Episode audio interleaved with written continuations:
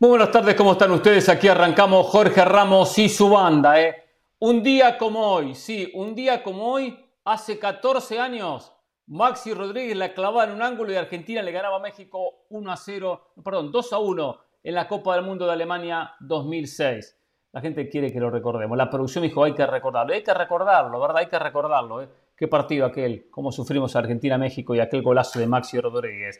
Un día como hoy, Hace 35 años nacía Lionel Messi. Las felicidades para Lionel Messi que hoy cumple años. Y un día como hoy, hace no sé cuántos años, nacía Juan Román Riquelme. Cuánta historia, ¿no? Cuánto fútbol, ¿eh? Messi y Riquelme. Señores, aquí estamos hoy para compartir con ustedes tres horas en Jorge Ramos y su banda.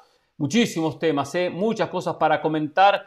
Por ejemplo, ¿de qué hablaremos? Me contaron en las últimas horas algo relacionado con Gerardo el Tata Martino que habla de presente y de futuro, de la situación del técnico mexicano. Algo que me extrañó, me llamó mucho la atención. En un rato lo voy a comentar con los compañeros de la mesa a ver qué opinan al respecto. ¿eh? La máquina cementera está cerca de concretar su primer refuerzo. Era hora, falta una semana y comienza el campeonato y todavía no tenía nadie porque ya se despidió, por lo menos el que se hablaba que iba a ser nuevo futbolista del conjunto de Diego Aguirre. Hay otro futbolista que va camino a naturalizarse que levanta la mano. Lo hizo en las últimas horas, en los últimos días. Quiero ser parte de la selección mexicana de fútbol. Me refiero a Julio Furch, el delantero, campeón con el equipo rojinegro, campeón con el Atlas. ¿Merece una oportunidad?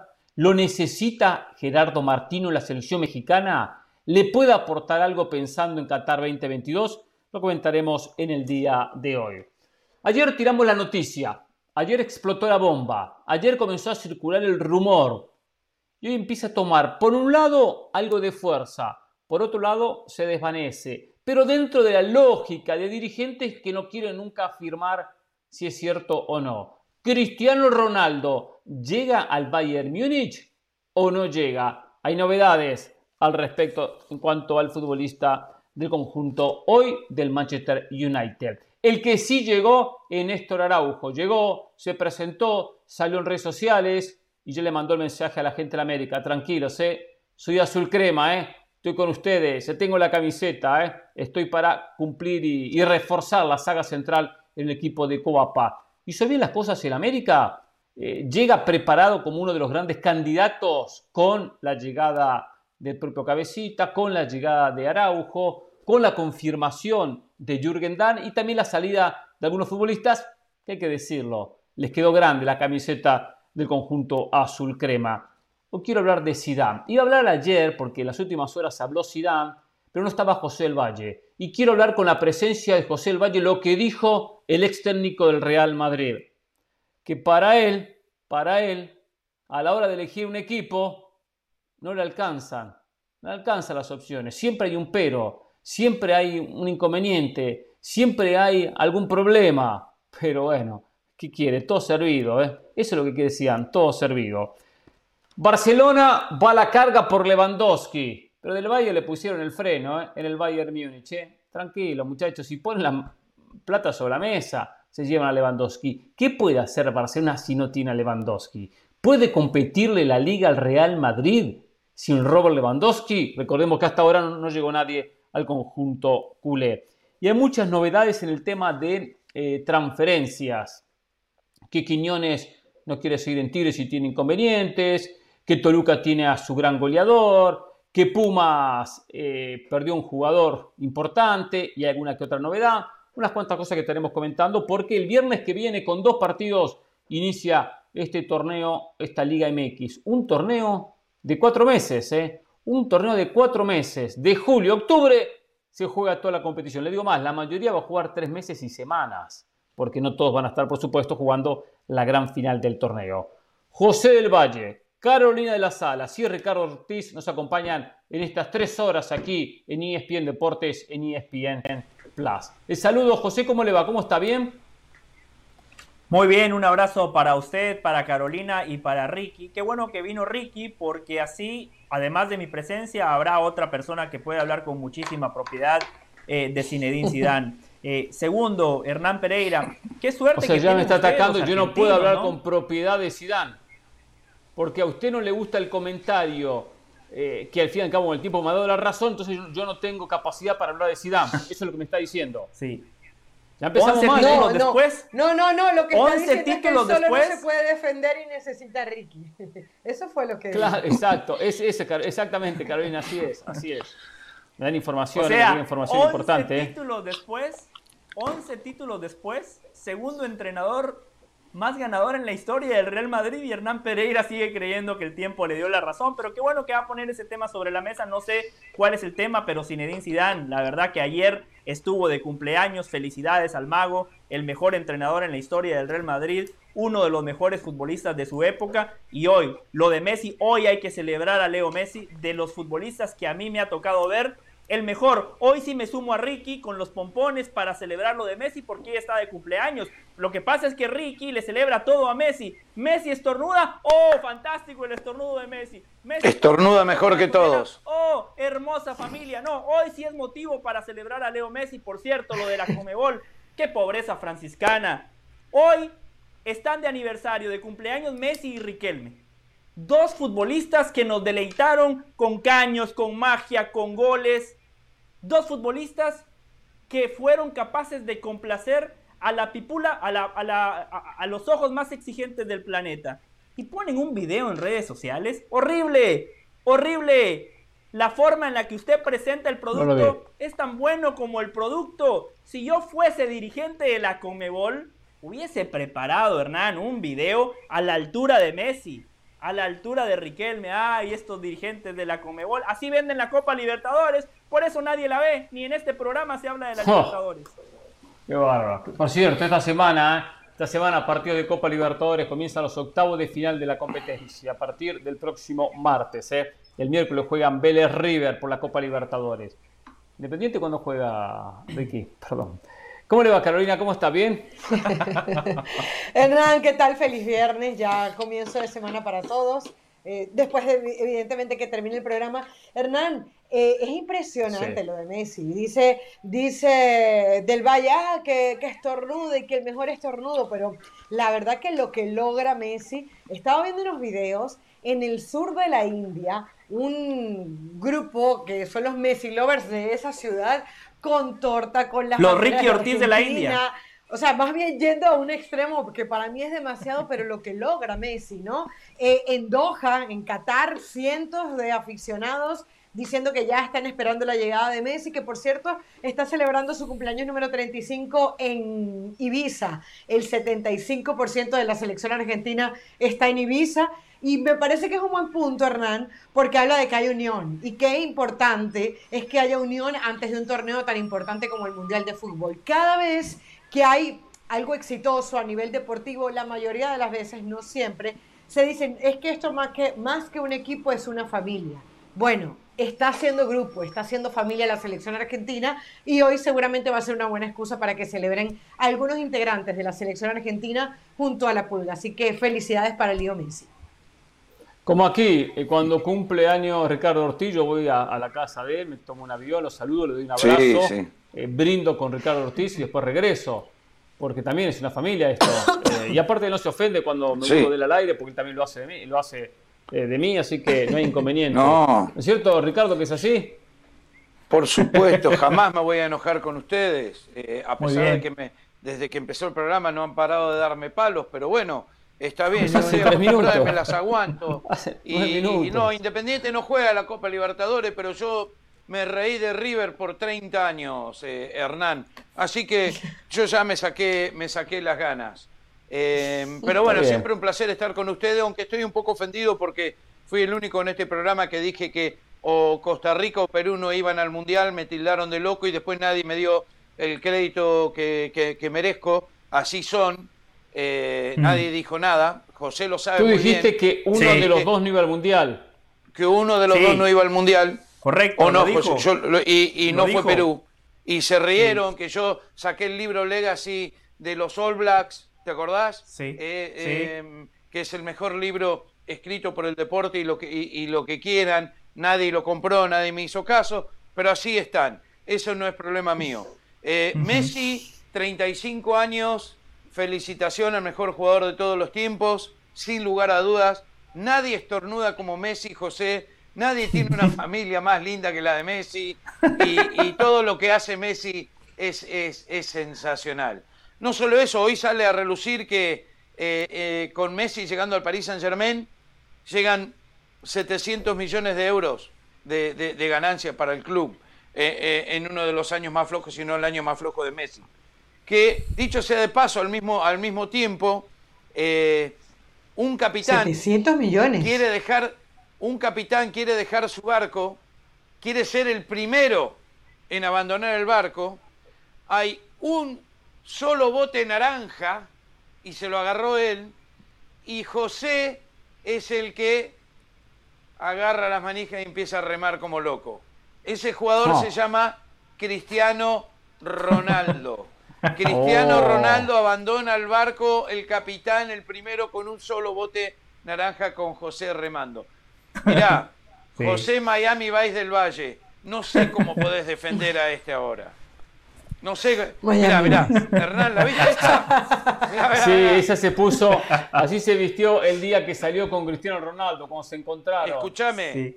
Es así, se José Miami Vice del Valle de ahora en adelante. ¿Cómo irán a hacer las pintas de José en Las Vegas? Tengo curiosidad. No, no, eso es algo que. Llamalo Don Johnson, llamalo Don Johnson que, que tenés trabajo, José. Con capo, lo que dice Caro es importante, Ricky, ya estamos preparando los outfits para Las Vegas. No, no, no en Las Vegas no vuelves más. Lo que pasa en Vegas queda en Vegas, José. Lo que pasa en Vegas queda en Vegas. Pero bueno. Eso es verdad, eh, eso es verdad. A mí no me extraña, a mí no me extraña que Cristiano quiera abandonar así ya desesperadamente un ratito, a cualquier ¿eh? equipo donde él piensa que pueda. Miren, eh, yo, espero. Yo, en un rato vamos a hablar sobre ese tema, ¿eh? En un rato vamos a hablar sobre ese tema. Muy bien, bueno, señores, vamos a irnos. Cada vez que. No, Hernán, que solamente que espero poder viajar a Las Vegas, porque cada vez que Juan prende el televisor, dicen la ciudad del pecado, es lo que pasa en Las Vegas se oh. queda en Las Vegas, es la ciudad que no duerme, entonces, no sé, lo van es cierto. Tengo la solución, Carolina. Yo voy a trabajar. Tengo la solución. Que Juan se compre un pasaje y viajan juntos. Exactamente. Claro. No, Esa es la solución. No es necesario. ¿Y quién lo para, Juan, allá después? bueno, lo que, lo que pasa en Las Vegas queda en Las Vegas. Así dirá Juan Por eso. cuando Carolina esté trabajando aquí con José del Valle. Claro. Estaremos con Carolina en la cobertura del partido que va, van a jugar el amistoso Barcelona contra Real Madrid. Vamos a irnos a la primera pausa aquí en Jorge Ramos y su banda. Al regreso quiero hablar del tema Julio Furch, lo que declaró y si realmente México lo necesita pensando en Qatar 2022. Volvemos en Jorge Ramos y su banda.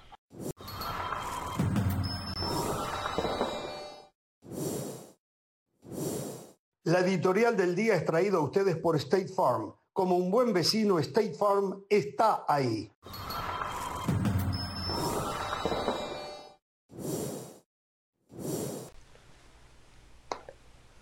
Julio Furche, delantero del Atlas, está pasando por muy, muy buen momento, goleador con el equipo rojinegro, dos títulos consecutivos, y habló en las últimas horas sobre el deseo de jugar con la selección mexicana de fútbol.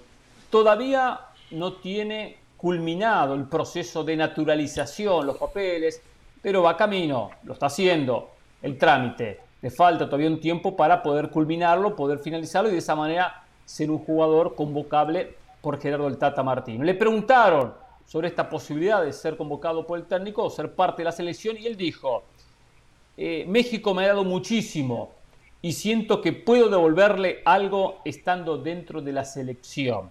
Defendiendo la camiseta y hacer lo que mejor yo pueda. La mayor parte de mi carrera la hice aquí y siento un gran cariño por parte de la gente. Obviamente, hay gente que no le va a gustar si me toca estar el, día de mañana, pero yo trataré de no negociar el esfuerzo y tratar de hacerlo mejor por la playera que traiga puesta. Y algún día sea la de la selección mexicana. A Martín en su momento se le preguntó y dijo que sí, que es una posibilidad. Claro, él no le cierra la puerta a nadie, pero también dijo que él creía, porque lo había leído, que todavía no era apto para ser convocado, algo que es cierto, todavía no está en condiciones eh, de ser convocado a la selección. Pero se podría acelerar el proceso. ¿Le puede aportar algo a la selección? ¿Tendría que ser convocado por, la, por el técnico Gerardo el Tata Martino? Yo lo respondo rápidamente. No, no. Primero, traer un naturalizado ya es un conflicto interno y externo, dentro del plantel y fuera del plantel. Ya lo vimos. Ya lo hemos visto con cantidad de jugadores que se los mira de otra manera, se los mira con una lupa muy especial, se lo cuestiona constantemente. Entonces, desde ahí ya es un inconveniente. ¿Para qué traer problemas? Y después está el tema futbolístico, que es el, al fin y al cabo el más importante. ¿Cuánto soluciona Julio Forge? ¿Es más que Jiménez? No, no lo es. ¿Es más que Funes Mori? No lo es. No lo es. Si tengo que elegir hoy entre Funes Mori y Julio Furch, me quedo con Funes Mori. Pese a que ha tenido su racha negativa sin marcar goles, pese a que le pesó eh, psicológicamente, eh, mentalmente, vestir la camiseta de la selección porque jugaba como naturalizado, lo veo como mejor goleador. Y al fin y al cabo, lo que México necesita es un goleador, un culminador, un finalizador. No le quito nada a Julio Furch pero no lo veo como un aporte importante a la selección mexicana de fútbol. Al fin y al cabo irán dos, si quieren tres delanteros. Henry Martín hizo todo el camino, todo el proceso, por lo tanto está por encima del propio Julio Furch. Eh, hasta Macías, si tiene un buen semestre, quizás mereciera un espacio en la selección. No le veo posibilidades y tampoco lo veo como un gran aporte en lo futbolístico. Tengo que estar de acuerdo. Lo que siempre decimos, eh, si Julio Furch llega a la selección mexicana es por malo, no por bueno. Si fuese lo suficientemente bueno, estaría compitiendo con Julián Álvarez, con Lautaro Martínez, por ir a Qatar, pero con la camiseta de su país, con la camiseta de la selección argentina. Como no le alcanza, ve en la selección mexicana un atajo para cumplir el sueño de cualquier futbolista, que es jugar la Copa del Mundo. Además de los argumentos que usted ya ofreció, Hernán, que estoy de acuerdo, sumo uno más. Julio Furch ha sido el futbolista más importante en el bicampeonato del Atlas, pero el Atlas juega a otra cosa de lo que pretende Martino con la selección mexicana de fútbol. Sí, Hernán, para mí el, juego ofensivo del Atlas pasa por Julio Furch. Porque ah, es un juego ofensivo muy directo. Entonces el más no, importante pero es el juego completo. Sí. O sea, digo, el más, importante, el más importante el juego ofensivo, el más importante el equipo. Yo más importante el equipo no lo veo. Las dos cosas. Las dos cosas. Porque Camilo Vargas ha, sido muy importante. Rocha porque Aldo Rocha ha jugado tremendo campeonato. Por eso digo, o sea, cada cual en su rol. Camilo Vargas. Ahora, claro, Camilo Vargas no hace goles. Eh, eh, Aldo Rocha no hace goles. O por lo menos no es un goleador. Entonces, ojo a la función de cada en ataque le hace. Quiñones en ataque Quiñones le es que aportó muchísimo. Sí es que en este torneo que acaba de terminar, Julio Furch tampoco marcó todos los goles que había marcado en el torneo anterior y aún así siguió siendo el jugador más importante. ¿Por qué? A lo que voy es que el Atlas juega algo distinto de lo que pretende que juegue la selección de fútbol con el Tata Martino. El Atlas es un eh, fútbol directo, un juego donde hay que buscar al 9 para que Julio Furch o peine la pelota y ahí potenciar la velocidad de Quiñones Juego directo para que Julio Furch aguante la pelota y con su juego de espaldas a la portería permita la llegada de futbolistas de segunda línea como el Hueso Reyes y Rocha. El fútbol de la selección mexicana con el Tata Martino es un fútbol más elaborado, un fútbol de más posesión de pelota, de atacar con mucha gente, de generarle posiciones o posibilidades de gol a 9. Y lo que ya decía usted, que es para mí también algo muy importante, no fue parte del proceso, sería eh, una patada de ahogado del Tata Martino, porque si no ha convocado a Chicharito justamente por, porque no ha sido parte del proceso en los últimos dos años, sería incongruente llevar a Julio Furch cuando hay jugadores como Henry Martín y otro que usted no mencionó, el Chaquito Jiménez. El Chaquito Jiménez también ha sido parte del proceso, entonces, tomando en cuenta el entorno, yo no lo convocaría. Si el proceso estuviera arrancando, quizá mi opinión sería otra, pero hoy, bajo el contexto actual, creo que no le suma. Al contrario, lo único que le generaría al Tata Martino sería más problemas extracancha. Mm, yo voy a ser concisa, mi opinión es que sí, lo debería llamar, si lo tiene disponible. En, circunstancias normales me parecería una locura, pero me parece que está tan mal México y sobre todo está tan mal de tema de goleadores que Julio Furch va a ser una mejor opción siempre. A ver, hay una frase eh, cliché que dice, siempre en la selección deberían llegar los que estén pasando el mejor momento. Y yo pregunto, ¿cuántos delanteros de los que hemos nombrado, Rogelio Funes Mori, Henry Martin, a Jiménez no lo metamos porque entra por descarte, sin embargo no está pasando buen momento, están teniendo una mejor actuación que Julio Furch? Ninguno. Entonces, a partir de ahí, aparte me parece que es un hombre con bajo perfil, me parece que sus declaraciones son redonditas, no dijo que le encantaba el taco y que él en su, en su otra vida fue mexicano, no. Él sencillamente dijo, yo le quiero devolver a este país algo de lo mucho que me ha dado. La Liga Mexicana, uno de los problemas que tiene, y lo decimos siempre, es el exceso de extranjeros. Bueno, que aproveche parte de esos extranjeros que tiene y en un momento que tiene un problema grandísimo como el tamaño de una casa, los aproveche. Julio Furch es uno de esos, yo sí lo llamaría. Sí, a ver, em, yo creo que toda persona tiene, tiene em, tendría que tener la posibilidad de, jugar eh, donde quiera, eh, con la camiseta que quiera. Eh, dicho eso, yo no recuerdo ningún jugador nacionalizado en una selección que, que le haya ido bien. y pienso en Jorginho, por ejemplo, que tiene tres brasileros nacionalizados de Italia. Mira cómo está Italia, no clasificó ni al Mundial. Y fue por Jorginho de errar dos penales contra Suiza. Eh, yo creo que le hace mal al fútbol mexicano nacionalizar jugadores porque al final nunca foguean los tuyos y, seguís eh, tapando eh, un agujero con un dedo en un bote y destapas otro y, al final nunca llegas a nada. Y lo que dice José tiene razón. Si fuese tan bueno estaría en la selección argentina. Entonces no sé cuánto más le puede llegar a, a, aportar a, México. Que él quiera, eh, sí, tiene todo el derecho del mundo, eso no, no, no hay dudas. Pero mm, a mí no me parece que, eh, nunca podés sentir la camiseta igual. Eh, un técnico es una cosa, un jugador es otra. Un jugador nunca puede sentir la camiseta. El único que veo que realmente siente la camiseta y me extrañó de la forma que lo hizo es la Padula con Perú. Eh, que jugó en la segunda división del fútbol italiano, después de haber pasado por el Milan. Pero es muy raro eso. Yo no, no veo. Eh, son como los jugadores que van al Paris Saint Germain, ¿no? Nunca vas a sentir esa camiseta como, como, el, Manchester United, por ejemplo. Sí. Yo te pregunto, si no siente la camiseta, pero se mata en la cancha, se mata entrenando, se mata porque aparte sabe que tiene una carga especial, tiene como una como una deuda, porque no es nació en ese país. ¿Vale o no vale? Para mí vale muchísimo. Que se mate en la cancha, vale por porque tenga el sentimiento de mexicano o de la selección que fuese, pero se mata, da, da, el máximo, no regala nada. Sí. Es un aporte futbolístico.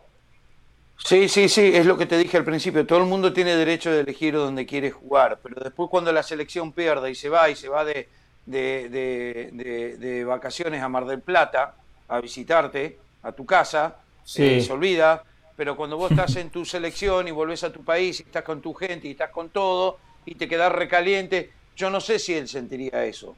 No lo sé. También no se queda caliente, pero acá lo importante. Y te digo más. Y te digo más, todo jugador que se pone una camiseta de una selección tiene que matarse y entregar todo y dejar todo. Eh, y como cuando eh, ustedes agarran el micrófono y dejan todo en cada programa, pero yo eso es ser profesional deberían copiarse de ustedes y ahí va a salir todo bien. Pero, Ricky, yo te entiendo. Ricky, Independientemente que yo no estoy a favor, no estoy a favor de los naturalizados, pero ¿quién siente más la camiseta? ¿Funes Mori, Julio Furch o Carlos Vela? La camiseta mexicana, ¿eh? ¿Quién la siente más? Jiménez, Lozano, Tecatito. Funes Mori y Julio Furch, sin lugar a dudas. Eh. Yo di tres nombres. Funes Mori y Julio Furch. Ninguno de los tres. Ninguno de los tres. Y Vela Esa es mi respuesta. evidentemente el que menos la siente es Carlos Vela. evidentemente, y es el mexicano. Claro. Es, completamente cierto. Es que aparte, una cosa es lo que nosotros pensemos sobre los naturalizados, y todos vamos a coincidir que preferimos nacionalizados en cada selección, y otra cosa es lo que le sirve a Martino. Martino no está pensando, este siente la camiseta, este come taco, este es más mexicano. Martino lo que tiene que pensar es quién le va a solucionar el problema y a partir de ahí tomar la decisión. Pero, pero fue con Paraguay. el problema de México. Sí, José. Sí. Pero el problema de México no es la falta de gol, es la falta de generación. Es que si analizamos los últimos partidos, no es que el 9 de turno se haya cansado de fallar goles, no. El Tata Martino a estas alturas tiene que hacer un diagnóstico y creo que lo ha hecho y se ha dado cuenta que el principal debe de este equipo es la falta de fútbol, la falta de imaginación en el último tercio, falta de pequeñas sociedades. Si el problema fuese nada más, ah, es que no hay un 9 que la meta, perfecto, pero ese no es el principal problema de la selección de Martino. Quiero decirle algo a Caro. Ese es un buen punto. Que Dígalo. Para mí, mi comida preferida en el mundo es la mexicana y siempre lo ha sido. Y te voy a decir algo. No hay un mexicano, ni en México ni afuera, que pueda aguantar más picante de lo que yo como. No existe. Eh, Eso es mucho hablar. No existe. o sea, existe. Yo cada vez que voy a México, pregúntenle a nuestros compañeros en México y todo. Nadie me aguanta, nadie me puede seguir. ¿Eso a mí me hace mexicano? ¿Eso a mí me hace sentir la, bandera mexicana? No, bueno, usted es argentino, estadounidense, canadiense. No hay uno, ¿eh? No hay uno. No hay uno. ¿El chorizo también le gusta? Bien, bien, bien. ¿El chorizo también le gusta, Ricky? ¿O solo el chile? Choripán. El choripán. Chile. Con pan. Señores, vamos a la pausa en Jorge Ramos y su banda, ¿eh? Hay que hablar del tema Cristiano Ronaldo. Se va del United llega al Bayern Múnich, ¿qué se menciona? Volvemos con el tema.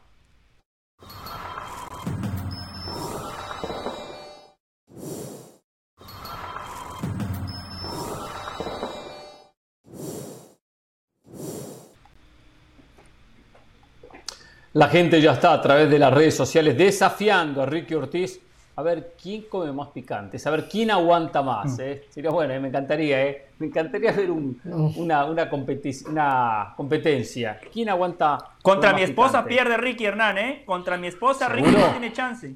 No puede ser. Ni idea tiene tu esposa con quién se está metiendo. Y vos tampoco, pero cuando quieran. No existe ah, persona.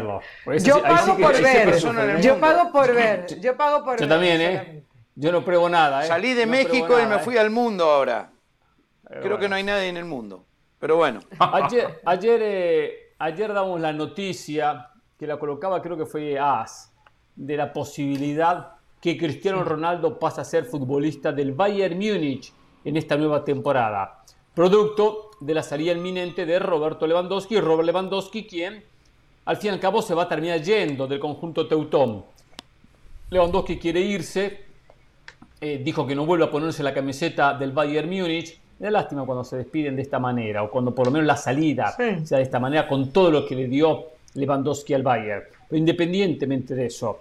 Y Cristiano vería con muy buenos ojos pasar el conjunto Teutón. Yo esto lo veo que es un, manejo eh, estratégico de Jorge Méndez, su representante.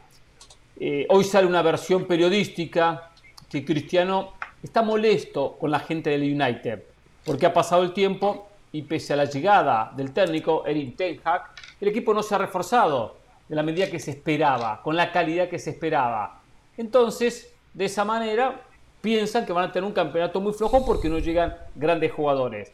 Es decir, Cristiano comienza a forzar la salida y a su vez se encuentra en el Bayern un equipo ideal para el Cristiano. Ayer lo decíamos, primero va a jugar Champions, con el United no juega Champions. Segundo, juega Champions y es un candidato, es un equipo que perfectamente puede ganar la Champions. No es un equipo del montón eh, en cada Champions que se disputa. Va a un torneo local donde se cansaría de hacer goles. Sabemos que el Bayern tiene una diferencia en plantel muy superior al resto. Para Cristiano, ideal, fundamental. Una liga local prácticamente asegurada, muchos goles en la Bundesliga y un conjunto del Bayern que compite en Champions. ¿Cómo lo ve el Bayern? Bueno, hoy habló el director general del equipo, Hans Salihamidzic, y él dijo, Cristiano Ronaldo es un jugador top con una, carrera sobresaliente. Sin embargo, las historias sobre un posible acuerdo con el Bayern no son ciertas. Está bien, a ver, dijo y no dijo. Algunos agarran de esto y de repente dicen no hay posibilidades. No, él dice que es un jugador notable, que fue un jugador notable, una tremenda carrera, eso todo el mundo lo sabe, pero las historias sobre un posible acuerdo, está bien, no hay acuerdo, pero no le está cerrando la puerta. Pero puede hoy al Bayern Múnich, hoy al Bayern Múnich le viene bien la presencia de Cristiano. Primero lo deportivo, porque le aporta una buena cuota goleadora. Segundo, a nivel mediático, la venta de camisetas, lo que se va a comenzar a mencionar el Bayern, la expectativa eh, de ver el conjunto Teutón, ya se infla, genera un ruido importante para un conjunto que hace muy bien las cosas, pero juega en una liga que no es la mejor de Europa, que no se la ve como se ve la liga española, la inglesa, la italiana o hasta la propia francesa, porque hoy tiene a Messi, Mbappé y a Neymar jugando juntos. Por lo tanto, le vendría muy bien al Bayern y a la Bundesliga. Claro, no le sale muy, no es una, una gran inversión, porque el Bayern nunca, nunca se acostumbró a estas, a estas contrataciones de grandes figuras. Apostó a, a contrato, compro el futbolista que necesito para potenciar mi equipo, pero no a la gran figura del momento. Y no digo porque lo sea Cristiano, para este tipo de jugadores, Mbappé, Neymar, Messi, Cristiano, no se ha metido en eso el Bayern. Pero no le sale mucho dinero. ¿Cuánto puede salir ahora Cristiano Ronaldo? 30 millones de euros. Si el salario, Cristiano, que Cristiano juega gratis con tal de jugar en el Bayern, eh, no pone las condiciones muy altas, no pone pretensiones muy altas, es un decir. Cristiano quiere jugar Champions, José. Cristiano ama la Champions, quiere jugar Champions. No va a poder resistir si no estar en Champions y ver la Champions por televisión. Entonces, digo, sus pretensiones económicas no van a ser tan altas. No se va a poner tan exigente. Gana 26, 26.52 millones. Es el salario de Cristiano en el Manchester United. Ni loco lo paga el Bayern eso. No, pero Ni loco. 15, con que le paguen 15 lo acepta. Con tal de jugar Champions. El problema de Cristiano no es la plata. Acá el problema de Cristiano no es la plata. Y va a un equipo donde puede ser protagonista. Sí. Mm. No, Cristiano Ronaldo, claro que quiere jugar la Champions. Es Mr. Champions. Es el máximo goleador en la historia de esa competencia. La mejor competencia del planeta Tierra, sin lugar a dudas. Qué bueno que Cristiano Ronaldo quiera salir del Manchester United porque a nivel de clubes, perdón. Qué bueno que quiera salir del Manchester United porque lo dejaron morir solo, porque Ricky lo pinta como que Cristiano Ronaldo fracasó. El Manchester United terminó sexto. Sin los goles de Cristiano Ronaldo hubiese terminado décimo quinto. Esa no es una opinión de José del Valle, es algo factual. La temporada pasada, la temporada no pasada, 10, eh. Cristiano Ronaldo en la cancha la temporada pasada sin Cristiano Ronaldo en la cancha, el Manchester United no pudo ganar un solo partido. Es algo factual, no es una opinión de José del Valle. Lo del Bayern Múnich ya lo describí Hernán, para mí tiene sentido. El Bayern Múnich necesita ganar la Champions y con Mr. Champions está más cerca de conseguir el objetivo. La Bundesliga no importa, hoy apuesto 100 dólares a que el campeón de Alemania va a ser el Bayern Múnich. Lo sé yo, lo sabe el mundo, ese torneo no le importa a nadie. Pero a Cristiano Ronaldo en la Champions, al Bayern Múnich en la Champions, sí todos los queremos ver. Mm, Hernán, ayer lo, o sea, lo que me queda claro con estas declaraciones del directivo del Bayern Múnich es que lo que apuntabas tú y Augulla ayer cuando decían que Jorge Méndez era el que estaba creando la necesidad es completamente cierto. Es decir, ellos, él mueve su maquinaria. Ah, recordemos, estos agentes tienen tentáculos no solamente como jugadores, con directivos de equipos, sino también con prensa. Entonces, ¿qué pasa? Ponen la noticia en la prensa y a raíz de ahí crean una necesidad, porque hoy el Bayern es portada en los diferentes lugares deportivos del mundo por la salida de Lewandowski, pero aquí te ofrezco tu, tu, respuesta inmediata. Estaba buscando Lewandowski 23 millones, apenas 2 millones de diferencias con respecto a Cristiano Ronaldo. Y te estás trayendo eh, novedad, te estás trayendo noticia, te estás trayendo mercadeo, te estás trayendo goles, evidentemente. No sé si un problema, porque no sé si a, este, a estas alturas Cristiano vaya a ser un problema en el Bayern Múnich. Además, eh, lo discutíamos ayer cuando salía la noticia y decíamos, seguramente si Cristiano llega al Bayern Múnich no va a llegar como llegó el rey, aquí está la, alfombra roja. No, llegas en estas condiciones, eh, este es el promedio de partidos que pensamos que vas a jugar. Si no estás dando los resultados, no va a haber problema para que Nagelsmann te reemplace. Es decir, con los puntos sobre las IES. Entonces, me parece que a partir de ahí la jugada de Jorge, de Jorge Méndez maravilloso porque como mínimo ya creó un lobby, ya creó una necesidad, ya creó una expectativa y además ya tiene el primer sí de la directiva, que es el que tú nos acabas de decir, es nos gusta y reconocemos su calidad. Luego vienen las conversaciones. A mí no me extrañaría que llegue y creo que sería un pase de lo mejor de este verano. Eh, cuando José dice que sin Cristiano terminaba en décimo quinto y terminó sexto el Manchester United, eso es un fracaso rotundo para el Manchester United y para Cristiano Ronaldo terminar sexto decimoquinto, porque si no gana no significa absolutamente nada para una de las instituciones más prestigiosas del mundo, que es el Manchester United. Me extraña que José no sepa, que no sepa eso. Em, y Cristiano, eh, ante la primera adversidad, se quiere ir, porque Cristiano quiere jugar Champions, porque no quiere que le quiten ese título de máximo goleador de la historia de la Champions. Es la única razón. Sí, por ahí quizás, lógico, que lo puede ganar con el Bayern, todos los años lo pueden ganar el Bayern, pero la verdad es que ya tiene 37 años y el Bayern eso lo sabe. Y Cristiano se notó que con 37 años le costó contra las presiones del fútbol que se está jugando hoy.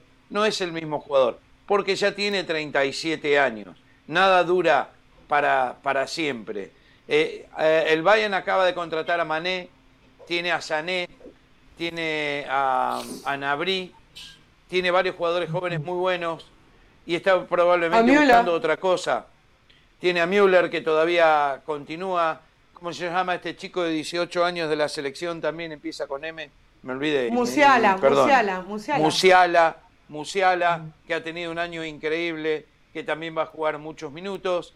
Entonces el Bayern, eh, dentro de todo, cuando llega Cristiano, por más que José no lo quiera admitir, lo sabe. Cuando llega Cristiano, hay problemas en los vestuarios. hay problemas en los vestuarios. Entonces, el Bayern no es un equipo de eso, de, ese tipo, no quiere eso. Eh, y, y ahora se habla de la Roma, pero tampoco va a querer ir a la Roma porque la Roma juega Europa League igual que Manchester United, para eso que se quede en el Manchester United. Y se habla del Bayern porque no hay ninguna otra opción para Cristiano ¿Eh? Cristiano, el gran Cristiano, Ronaldo, José, el gran Cristiano, Ronaldo no. puede ir a ningún otro equipo que esté jugando la Champions que le convenga que lo quieran.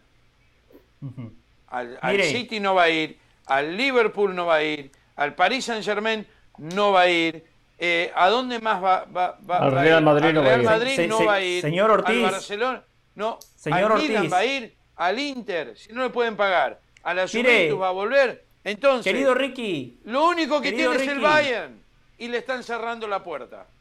Querido Ricky, se fue Cristiano Ronaldo de la Juve, ¿no? Según usted, los problemas de la vecchia señora se iban a resolver. Por favor, no, Cristiano no No, no, no, no, no, no, Ni Nunca la dije Serie A pudieron ganar, Ricky. No, pero Cristiano tampoco pudo.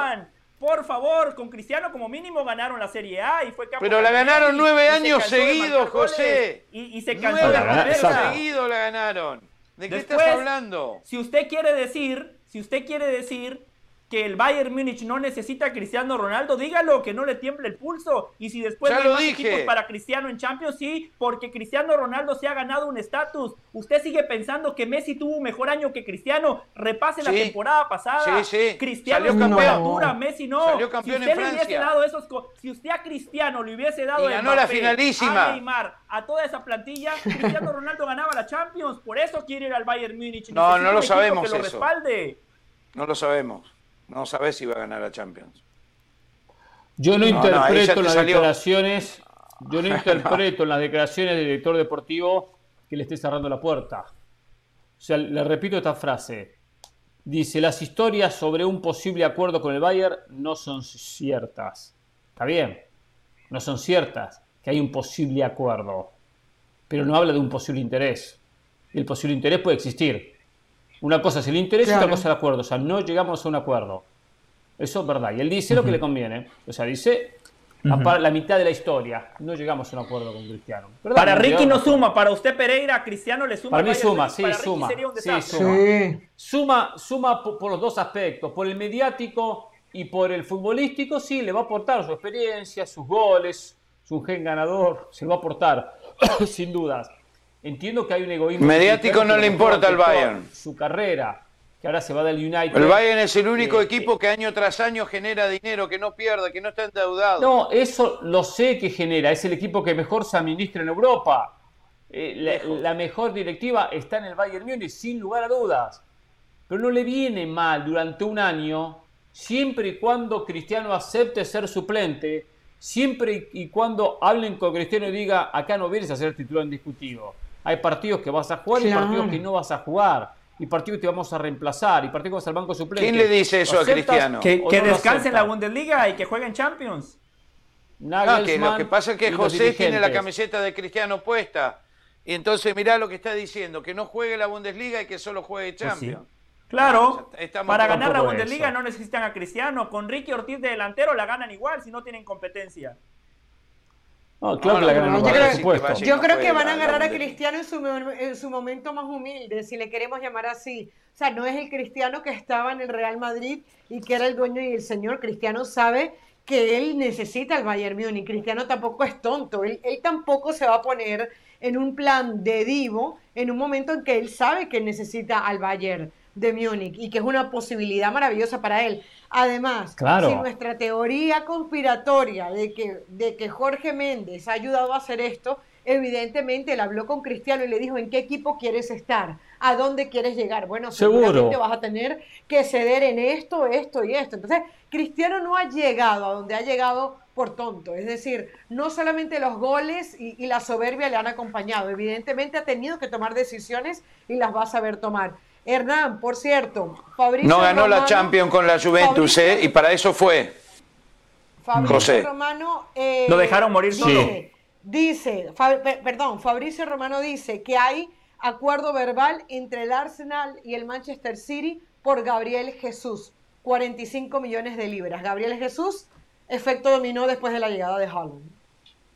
Exactamente, se va para el, conjunto de, del Arsenal. Vamos a la pausa, hay que hablar del tema Zidane hablar del América y los refuerzos, muchos temas pendientes también del tema Gerardo el Tata Martino, lo que nos enteramos en las últimas horas. Pausa y volvemos aquí en Jorge Ramos y su banda.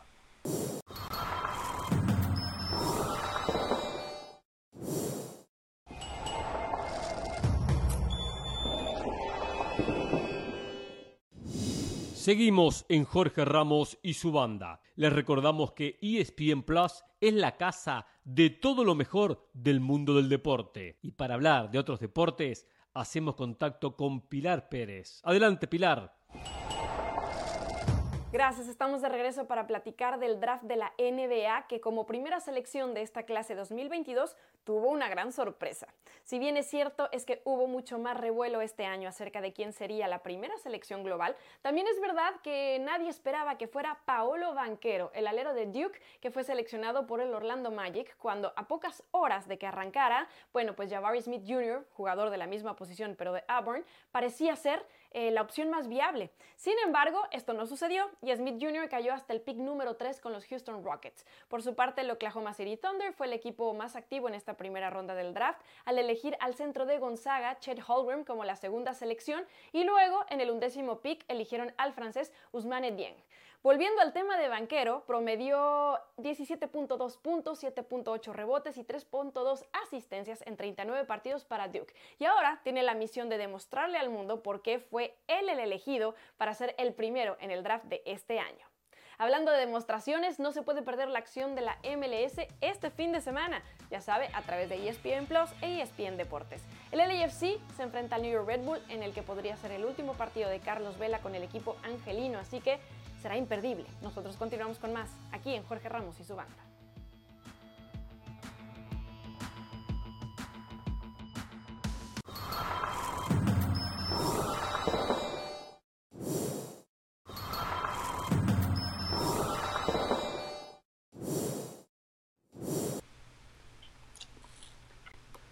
Me llega información que todo hace indicar que Uriarte se estaría convirtiendo en el nuevo presidente del Athletic Bilbao, lo que quiere decir que de esta manera Marcelo Bielsa no va a dirigir el conjunto vasco, porque Are Chavaleta, que era el candidato que propuso Marcelo Bielsa para ser técnico, está perdiendo o prácticamente ya perdió las elecciones. Según el correo, Uriarte ha sido el claro triunfador en las elecciones a la presidencia del Athletic. Dice que también ha ganado el voto por, por correo. Así que Bielsa, que ya tenía todo preparado, que había hablado con los jugadores, se ha visto como 500 partidos, se había analizado absolutamente todo. Bueno, va a tener que esperar una nueva oportunidad para volver a dirigir el conjunto que ya, ya dirigió en el pasado. ¿eh? Eh, que no me gustó lo que hizo Bielsa, ¿eh? No me gustó, ¿eh? No me gustó que lo hiciera previo a las elecciones. Eh, en cierta manera ha un trabajo político que no es, no va de la mano con el comportamiento que transmite Marcelo Bielsa. Eh, porque la presentación fue muy buena, independientemente que no la vi completa, vi unos minutos, Carolina la vio toda, pero era un momento inoportuno. Entiendo que si su candidato, su presidente, ganaba, ahí sí, señores, mi presentación es esta porque voy a implementar esto, esto, esto a partir de que mi presidente, el nuevo candidato, termina ganando las elecciones. Pero bueno, Bielsa es muy especial, es muy especial. Em, a ver, eh, América, un día de muchas novedades en la América de México. Confirmó la llegada de Néstor Araujo. Néstor Araujo sale en un video con la camiseta de la América diciendo azul cremas, estén tranquilos, ya soy nuevo jugador del equipo confirmó que Jürgen Damm va a jugar en el equipo. Damm venía entrenando, bueno, ya hace oficial que Damm va a ser parte del próximo campeonato. Confirma la salida de Laines, que se va Laines al conjunto de Bravos de Ciudad Juárez. Em, Mauro. Y a su vez, Mauro Laines, sí. Sí, Mauro Laines, buen, eh, buen acote. Y a su vez, eh, queda en el aire el tema de Juan Otero. Supuestamente no lo van a inscribir a Juan Otero, quien no quiere pasar a Necaxa, pero como tiene un extranjero extra a la América, tenía que dar de baja alguno y va a terminar dando de baja a Otero. No lo va a inscribir, le va a terminar, que, eh, le va a terminar pagando el sueldo. Otero no va a jugar este semestre, ni en Necaxa, ni en la América, pero como tiene contrato tendrá que percibir, por supuesto, su salario pero no lo va a escribir para poder liberar un cupo y anotar al cabecita Rodríguez. Independientemente de este manoseo que no me gusta, no es bueno para el fútbol que a un jugador se lo deje sin jugar. Si aparte un plantel no tenga espacio para jugar. Son seis meses que el futbolista después paga las consecuencias, le cuesta encontrar el ritmo de competencia, eh, volver a tener el ritmo futbolístico, volver a tener el timing que hay que tener entonces, independientemente que haya sido bueno, malo, desastroso lo de Juan Otero, acá hay un jugador que quiere, que quiere quedarse en un equipo que lo compró hace menos de seis meses. Hace menos de seis meses. Y, le dice, y que no ha podido demostrar, Hernán. Ya no te quiero más. No ha podido. No demostró mucho cuando tuvo la oportunidad, pero tampoco tuvo una continuidad, una pretemporada, equipo nuevo. Y hay, que, hay una adaptación lógica. Hay paciencia, ¿eh? Hay muchos equipos donde no hay paciencia. Pese a esto, el América lo vio bien, bien reforzado, ¿eh? trajo calidad más que cantidad, porque el cabecita, que lo hablamos durante esta semana, le puede aportar mucho en ataque, también Néstor Araujo le aporta mucho también en la saga central, por supuesto. Hombre con mucha experiencia, 30 años, más de 100 partidos con el Celta de Vigo en Europa, ya hizo lo que pudo hacer en Europa, jugador de selección mexicana, puede jugar en las dos posiciones de, defensa central, perfil derecho, perfil zurdo, puede jugar como lateral sobre la derecha, o sea, le da eh, muchas, muchas eh, variantes y le da en una posición, una experiencia donde a la América no le sobran jugadores, a América no le sobran defensas centrales. Lo de Cáceres no ha sido tan bueno, Bruno Valdés tuvo muchos problemas físicos, por lo tanto no es para nada despreciable la presencia de Néstor Araujo. En este caso, el América, independientemente de lo, de, Otero, hizo las cosas bien en este campeonato. En lo de Otero, el error fue haberlo fichado hace seis meses, como usted apuntaba. Hoy el América está pagando las consecuencias de ese error. Históricamente, cuando el América busca un extranjero es para marcar la diferencia, para que le dé un salto de calidad al equipo. Salud. Otero no cumplía con esas expectativas y después es cierto lo que dice Caro, le dieron pocas oportunidades, pero le dieron pocas oportunidades porque nunca tuvo perfil América y cuando jugó tampoco marcó la diferencia. Hoy Santiago Baño se da cuenta que se equivocó. Hoy yo le doy la derecha al futbolista. El jugador tiene todo el derecho en decir, no, yo no me quiero ir a los hidrocálidos, tengo un contrato firmado, gano mucha plata. A diferencia de otros futbolistas que tienen la motivación del Mundial, Otero es colombiano, lo va a ver por televisión y además tampoco es que haya sido convocado de manera constante a la selección colombiana de fútbol. Lo de Néstor Araujo coincido, el América suma a un central de jerarquía, a un central de selección nacional, proceso de maduración perfecto, 30 años, Todavía creo que le quedan cuatro años de muy buen fútbol. Aquí sí felicito a Santiago Baños y finalmente se pusieron las pilas porque el torneo arranca el próximo fin de semana. En ocho días el América está jugando su primer partido del torneo, así que era importante que ya la directiva empezara a anunciar los refuerzos. Mm, a los nombres de Cabecita de Araujo que ustedes han hablado muy bien, yo sumo el de Dam, porque por más que no sea una contratación a largo plazo, por más que se trate más de una prueba, yo creo que todos eh, eh, reconocemos lo que Dam en su mejor momento supo dar. Es verdad que es un interrogante porque con el Atlanta ya no jugaba. A mí sí me llama mucho la atención que un tipo tan constante y, que uno lo ve tan serio como, como el Gonzo Pineda no haya podido hacer clic con el jugador, porque evidentemente ahí no hubo clic cuando, cuando no le termina dando la oportunidad. Entonces, si se van a encontrar a un Jürgen Damm centrado, si se van a encontrar un Jürgen, un Jürgen Damm comprometido, creo que puede ser muy bueno, además lo que termine obteniendo el América por ese lado derecho, que muchas veces termina jugando él por ahí. Eh, a mí me gusta mucho lo que está haciendo el América porque además la sensación que dejó Ortiz, el Tan Ortiz, en, la poca, en poco tiempo que tuvo es que encontró parte de un equipo, que lo hizo trabajar bien, que, lo, que podía ser un equipo que, que, estaba para ser protagonista y no último, como lo había dejado Solari, y con estas contrataciones yo también creo que, suman. Ahora, lo de Néstor Araujo, yo no sé si ustedes coincidirán, pero yo esperaba que se quedara un poco más de tiempo en Europa y creo que el mismo jugador también lo esperaba. Porque, a ver, uno ve sus números en el Celta de Vigo, tienes que jugó 34 partidos, que 29 partidos lo hizo como titular, que de alguna manera ayuda en este proceso Coudet para no eh, terminar descendiendo. Y uno dice, bueno, eh, eh, no lo hizo tan mal, aparte fueron varias temporadas siendo titular. Entonces sí hubiese esperado yo que Araujo pudiese tener un poco más de continuidad en la Liga Española. Lo del América, muy bien para el América, pero para Néstor Araujo no sé si un paso atrás, pero medio por lo menos sí. Yo creo que, que, lo del Celta tenía continuidad, que es lo que más se pide en la Liga Española o en una liga importante, y no logra mantenerse dentro del equipo.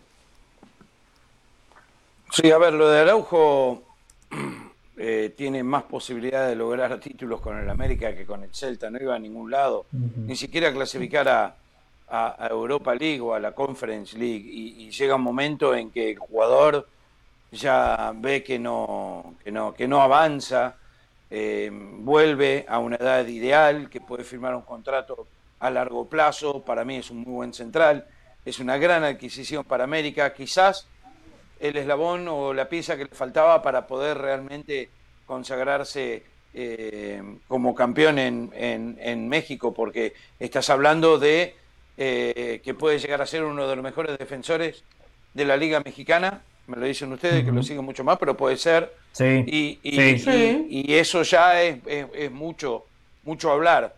Me parece que es una super contratación para el América. Lo de Dam, qué oportunidad para él, ¿no? Porque yo me acuerdo que cuando recién surgió y salió y se empezó a hablar de él, era un jugador que daba mucho que hablar, que, generaba mucha ilusión y que después de repente, ¡pum!, medio que desaparece y ahora está otra vez eh, con todas las, luces encendidas, enfocándolo. Eh, y creo que tiene la, segunda gran oportunidad de su vida y, ojalá que así sea, porque eh, ha sido un muy buen jugador que ha estado pasando por un mal momento, pero me parece que también puede llegar a ser una adquisición sumamente importante para un equipo que, como decía Caro, que con el nuevo técnico Dan Ortiz se lo vio que tuvo una mejoría notable, notable. Eh, y quizás estas son las piezas que le faltaban para, para, para, dar ese salto que desean. Yo no cuestiono, y es un poco lo que decía Carolina, el paso atrás de Néstor Araujo. Entiendo que una cosa es la Liga Española y otra cosa la Liga Mexicana. Entiendo que una cosa es mm. enfrentar al Real Madrid o a Barcelona o al Atlético Madrid y otra cosa a Cruz Azul, a Chivas o a Pumas. Sabemos que hay una diferencia, la sabemos. Pero un poco lo decía recién Enrique Ortiz, el Celta no juega ni la Conference League no juega Europa League, mucho menos Champions. Ya, ya hizo lo que tenía que hacer, ya jugó cuánto, cuatro temporadas. Lleva un buen Cuatro años, sí. Cuatro años, llega, eh, jugó más de 100 partidos, creo que son 133 partidos. Ya hizo goles, o sea, sacó el, gusto de decir, jugué en Europa y tuve continuidad, con lo que hoy le cuesta al futbolista mexicano jugar en Europa, por el caso de Lainez, lo que pasó con JJ Macías, lo que pasa con Robelín Pineda, dentro de él cumplió. cumplió. No había opciones de transferencias que pudiese pasar a un equipo más importante, con otras obligaciones de título o con pretensiones de Europa, ¿no? Entonces, está bien, va un equipo importante, tratando de ganar un campeonato, económicamente seguramente no va a ganar, mucho menos, estará muy similar lo que estaba ganando a lo que va a ganar, entonces no, no lo considero mal. Y aparte sabe que tiene continuidad, que es verdad, también la tiene el Celta, pero ¿a qué voy? Que es hombre importante para Martino en la Copa del Mundo. Entonces, listo, llega preparado al Mundial, llega con ritmo y bueno, y llega un equipo importante de, México. Lo cual no, lo veo mal en este caso como un paso, un paso hacia atrás, sino decisiones en, la carrera. Muy bien, eh, vamos a irnos a la pausa. Eh. Quiero hablar del tema Zidane al regreso de la pausa. Hay unos cuantos temas pendientes. Tenemos que hablar del tema del Tata Martino también. Eh. ¿Llega a Qatar? Sí, pero no creo que mucho más lejos de lo que va a ser la próxima Copa del Mundo. ¿Por qué? Después se los cuento. Volvemos en Jorge Ramos y su banda.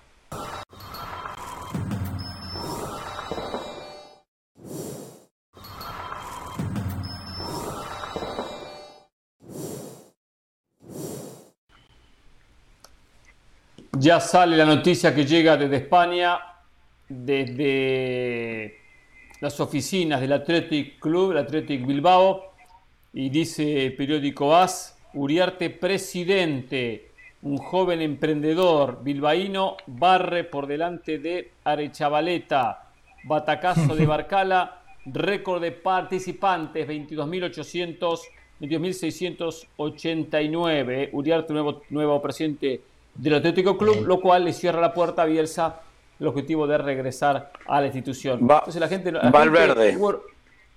Valverde era, el elegido de Uriarte. Sí. Perfecto, quien ya estuvo dirigiendo al conjunto vasco. No, y es un buen técnico. Y, no le fue mal. Muy bien los socios del Bilbao. Sí. Muy bien los socios del Bilbao. yo diría un, coleccionista de fracasos otra vez.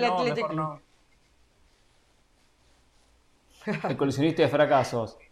Yo lo que le reclamo a Bielsa, lo dije en su momento, lo dije hoy, eh, haber hablado en otro momento, no haber hablado en este momento, no era el momento. Y después, ¿por qué no agarra un equipo con protecciones de título? ¿Por qué no agarra un equipo mm. que tenga obligaciones de campeonato? No siempre equipos que luchan por participar y si consiguen algo, bienvenido, sino con otras obligaciones. Y seguramente ha tenido alguna que otra oferta. Que no lo tenga ahora puede ser, pero que la tiene en el pasado no tengo ninguna duda, ninguna duda. Pero bueno, a ver. Bueno, yo creo que a Chile le gustaría tener a Bielsa de nuevo, ¿no? A Chile le gustaría tener a Bielsa de nuevo. Sí. Quizás. En, medio de esta crisis. Sí, sí, ¿por qué no? ¿Por qué no? Hablando de técnicos, así como hay técnicos como Bielsa, que uno le critica porque siempre quiere agarrar equipos sin obligaciones de campeonato, como el Leeds United o el Español o el Athletic Bilbao, también hay técnicos que solamente quieren tener todo servido con equipos donde tenga prácticamente el campeonato asegurado, con planteles que se destaquen por un gran goleador que se canse de hacer goles, un gran arquero, un equipo muy consolidado y hacerla fácil. Como el PlayStation, cuando juega el PlayStation, usted quiere las figuritas, los mejores jugadores, los pone y después gana los partidos que vienen y aplaude. No, no, no. A ver, hay que construir los equipos. Hay técnicos que no tienen la capacidad para hacerlo. Uno de ellos es Zidane. Y lo reconoce el propio Zidane que hizo una nota el otro día por sus 50 años, habló de muchos temas, lo que pasó en el Mundial 2006, eh, que Materazzi insultó a su hermana y por eso reaccionó de la manera que reaccionó. No era para reaccionar por insultar a, su hermana. O sea, a mí, ¿cuántas veces insultan a mi hermana y yo, yo, yo no reacciono? Yo también, tendré que pegarle a todo el mundo. Seguro, seguro, exactamente. Entonces me ha mandado a, la, a, la, casa de mi hermana y yo no, no me caliento, sino pero bueno, pero independientemente de eso, independientemente de eso, Cian sale a decir de que él solo puede dirigir dos o tres equipos en el mundo, nada más. Equipos que ganen, equipos que ganen. Así como dirigió al Real Madrid. Yo por eso lo critico tanto a Cian y le quito tanto mérito por lo conseguido, donde tenía un Navas espectacular con el mejor portero del mundo, un Cristiano Ronaldo que se cansaba de hacer goles, un Gardebel comprometido con la causa, y aún Luca Modri, Tony Kroos, Casemiro, Sergio Ramos, mucho más jóvenes, mucho más jóvenes. Fíjense que al Madrid, con un equipo ya avejentado y con jóvenes que todavía no estaban consolidados, le alcanzó para ganar la última Champions. O sea, ese es el mérito de Ancelotti de ganar esta Champions. Con un equipo que no tenía el poder que tenía la anterior, especialmente con Cristiano y el resto que mencioné. Pero con muchos jugadores de estos más jóvenes, ya no en la recta final de sus carreras. Y Zidane ahora dice, no, yo solo quiero agarrar un equipo cómodo, tranquilo, donde pueda ganar títulos. Así es fácil dirigir, ¿eh? Así es fácil. Tuvo la opción de Como Guardiola. no la quiso agarrar. No, Guardiola construyó al Manchester City. Lo construyó. Es verdad. ¿Qué va a ¿eh? construir? Construyó al Manchester City. Ya había salido campeón con Pellegrino y, con Mancini. Y con Mancini. Pellegrini. ¿Qué había salido campeón. Había salido campeón. Pero construyó un equipo con donde el la mayoría de estos jugadores lo terminó comprando. E impuso un, estilo de juego. No, ganó la Champions. con Zidane. No, no ganó la Champions. No ganó la Champions. Bueno, la ganó con Barcelona. Y Guardiola. Sí, pero sin Barcelona, el mejor equipo de todos los tiempos, no ganó. No la ganó. O sea, pero él lo hizo el mejor equipo. Solamente, solamente que Zidane, porque ganó Champions y ya está. Y ya está. Un equipazo. ¿Y qué más querés? Un equipazo del Real Madrid. Pero a la hora que tiene que construir un equipo, que tiene que imponer un estilo, que tiene que dejar eh, establecido su sistema táctico, no, ya empiezan las carencias de Zidane como técnico, las limitaciones que tiene Zidane como técnico. Y al fin y al cabo, la, locura, lo termina. Lo, termina eh, un salvavidas. Qué locura, José. Sí, sí, una locura. No, salvavidas para ustedes, que no dicen palabra alguna. Porque lo reconoce el propio bueno, pero, José. No sé qué decir. Ese equipo pero, puedo, mire, dirigir. Pues no agarra un equipo y lo construye de abajo.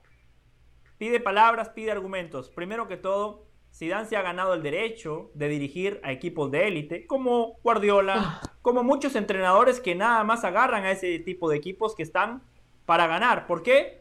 Porque también, se han ganado También Mourinho se lo ganó y fue a dirigir a Roma, a construirlo. Claro. Y a, ganar un título internacional, la Conference League, el primero en, en su historia.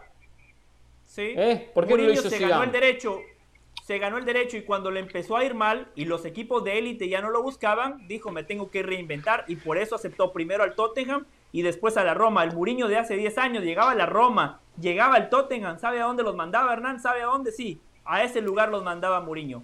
Segundo, segundo, cuando usted dice que es muy fácil, ¿no? Muy fácil, dice usted que es ganar con esos equipos que se dan tuvo.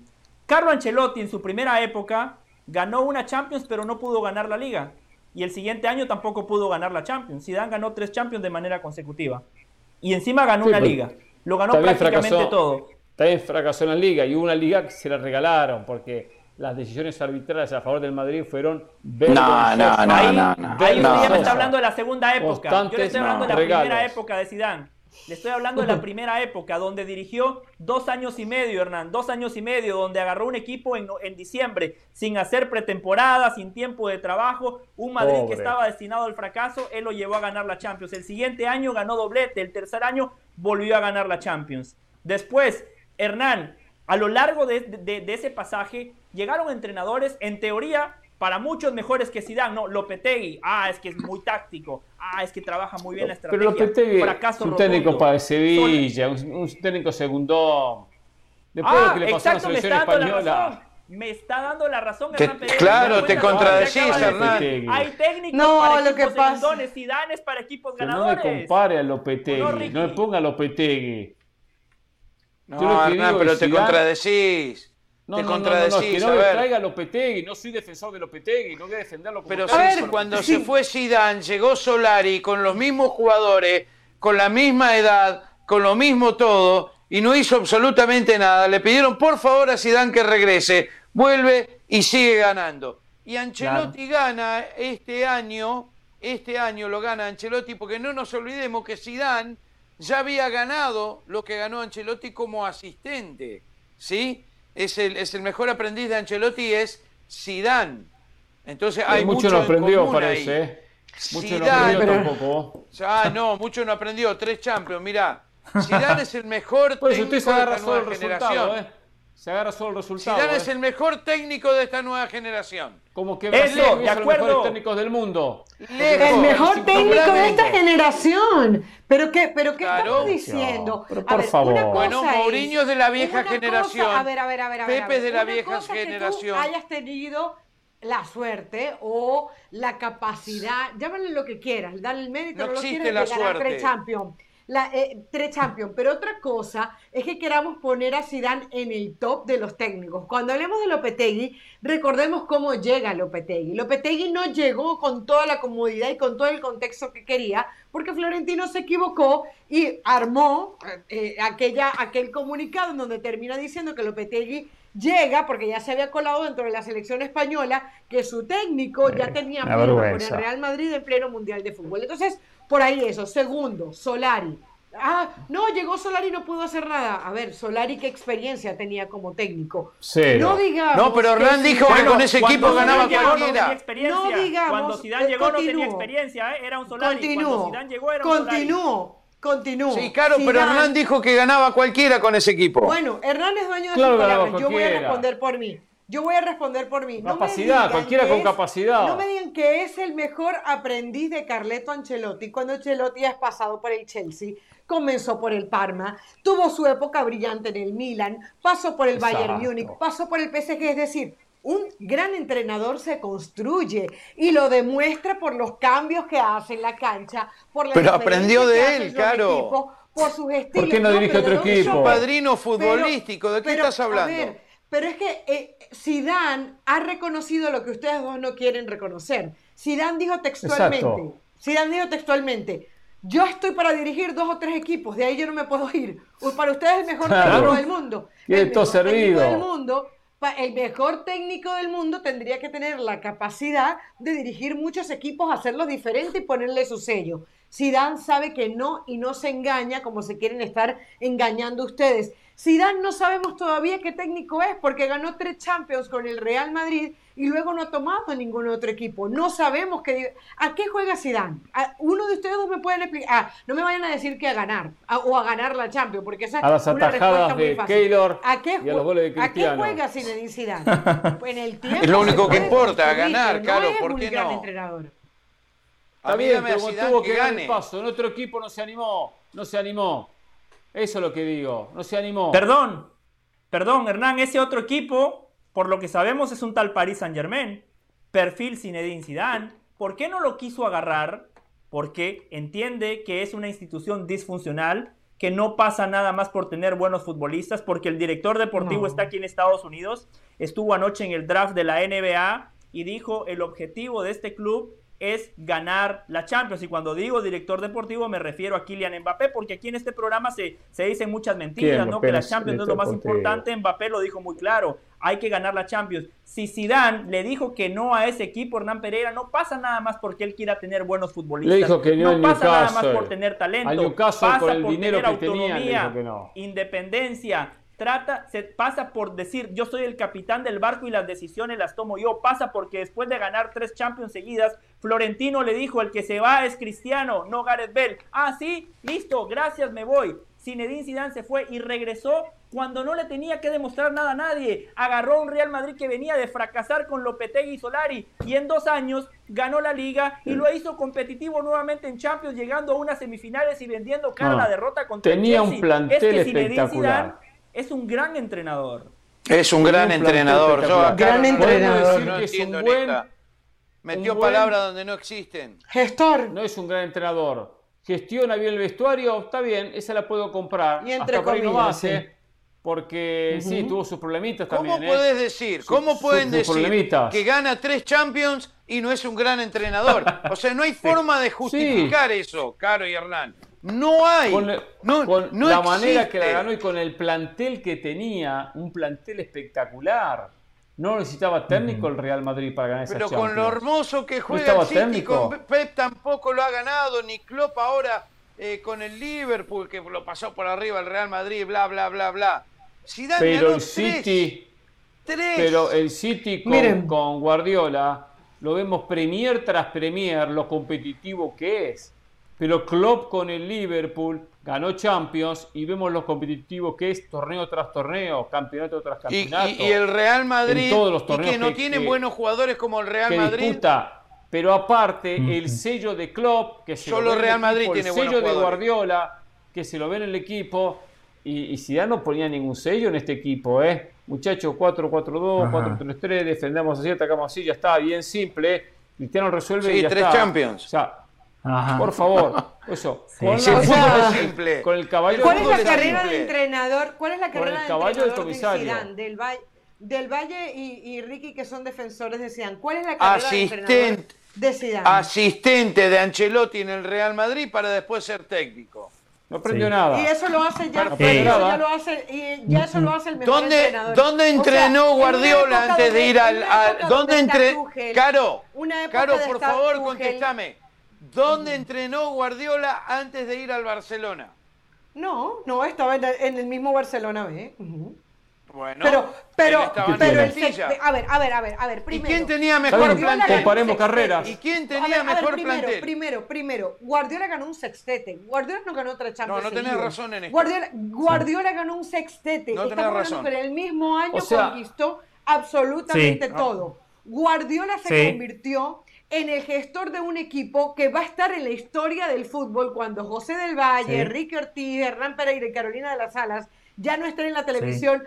Todo el mundo va a leer, Dentro poco, van a leer que existió un tal. Yo voy a estar hasta que tenga 100 años. Que dirigió al Barcelona. Entonces, ¿dónde ¿ustedes creen que Zidane, ustedes creen que Zidane como jugador evidentemente tiene la historia ganada? Sí, van a decir, ah, mira, este ganó tres Champions, pero ¿qué hizo Zidane?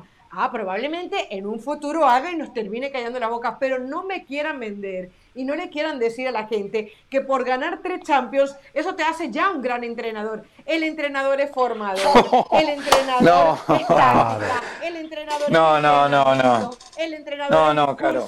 Yo le digo una cosa, entonces. Lo que, acabas de decir, Caro. No lo minimicen, no minimicen lo que acabas. Yo digo una cosa, para Ortiz y para Del Valle ¿Zidane es mejor técnico que Guardiola?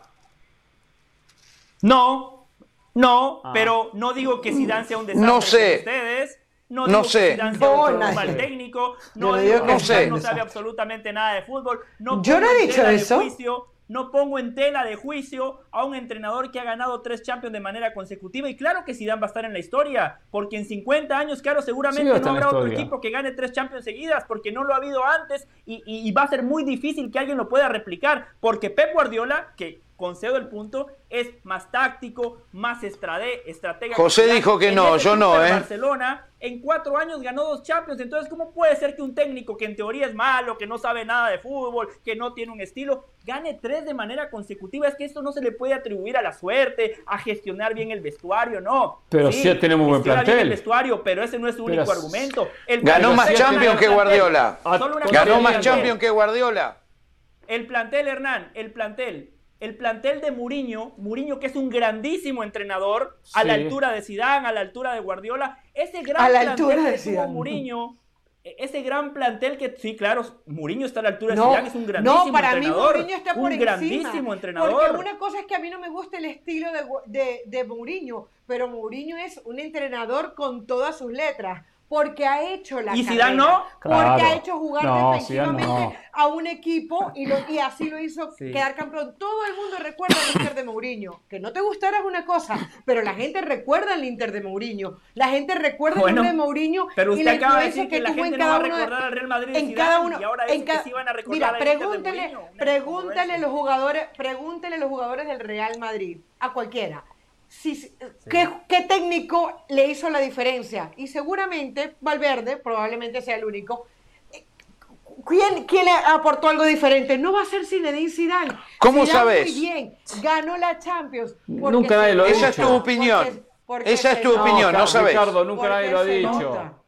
Yo tenía una pregunta para Hernán. Yo tenía una pregunta para Hernán, porque Hernán dice que Zidane ganó por el plantel que tenía, y por supuesto, yo no conozco un técnico que gane con planteles malos.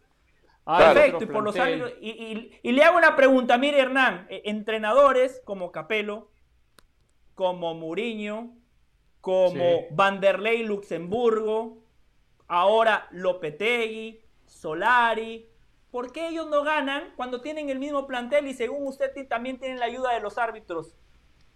Me mucho a ver, explícate Solo voy a contar de Mourinho, solo voy a explicar de Mourinho. Mourinho agarró a un Real Madrid que compitió con el mejor Barcelona de la historia, ¿eh?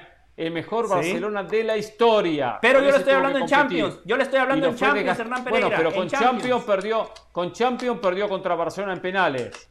Con Champions perdió con Barcelona no, en penales. No, en penales. No, no, no, en penales no. En el global le ganó el Barcelona en semifinales. En el global. En el global le ganó el Barcelona en semifinales. Bueno, en el global. No en penales, bueno, Pereira. Una de tres. Penales. Bueno, Las cuando ese, esa rodilla contra, no sé qué contra el Borussia Dortmund, bueno, contra el Borussia en el global, Dortmund, perfecto. Hernán, y contra el Bayern Múnich. En el global pero era un equipo que estaba en formación, que estaba en formación, que todavía no estaban consolidados jugadores como Tony Kroos, como Luca Modric, como muchos de ellos. No. Llegaban al Real Madrid. Tony Kroos ha venido consolidado del Bayern Múnich. No, no estaban todavía, no. pero, no pero no con la sí como jugadores, pero no con la camiseta del Real Madrid.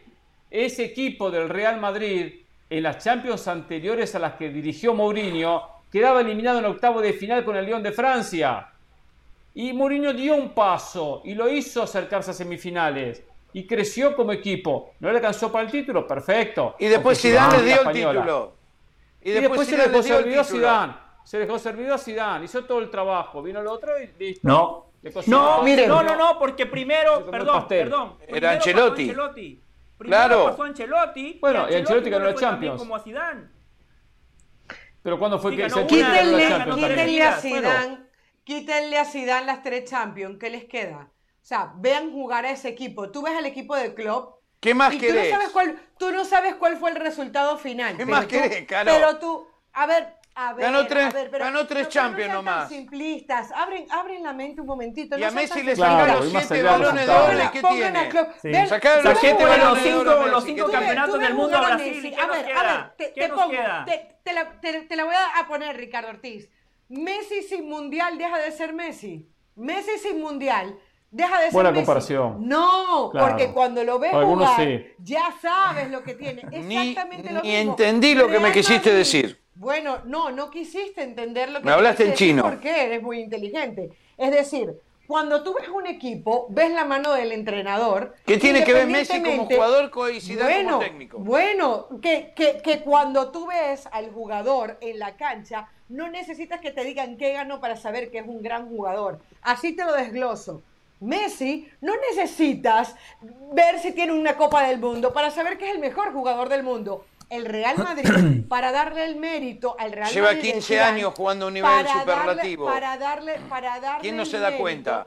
Para el, Real, para el Real Madrid de Zidane, para darle el mérito, tienes que ver las tres Champions en la vitrina. Porque cuando tú veías al equipo, no te decía absolutamente nada. Entonces, quitarle mérito. Pero usted no recuerda la segunda temporada de Zidane, claro, la del doblete, no le gustaba un ratico, un este ratico, cuatro meses duró, aquí en este cuatro programa, aquí en este programa hasta dijeron, juega también. Tuvo récord de títulos en tres años, José, ¿no?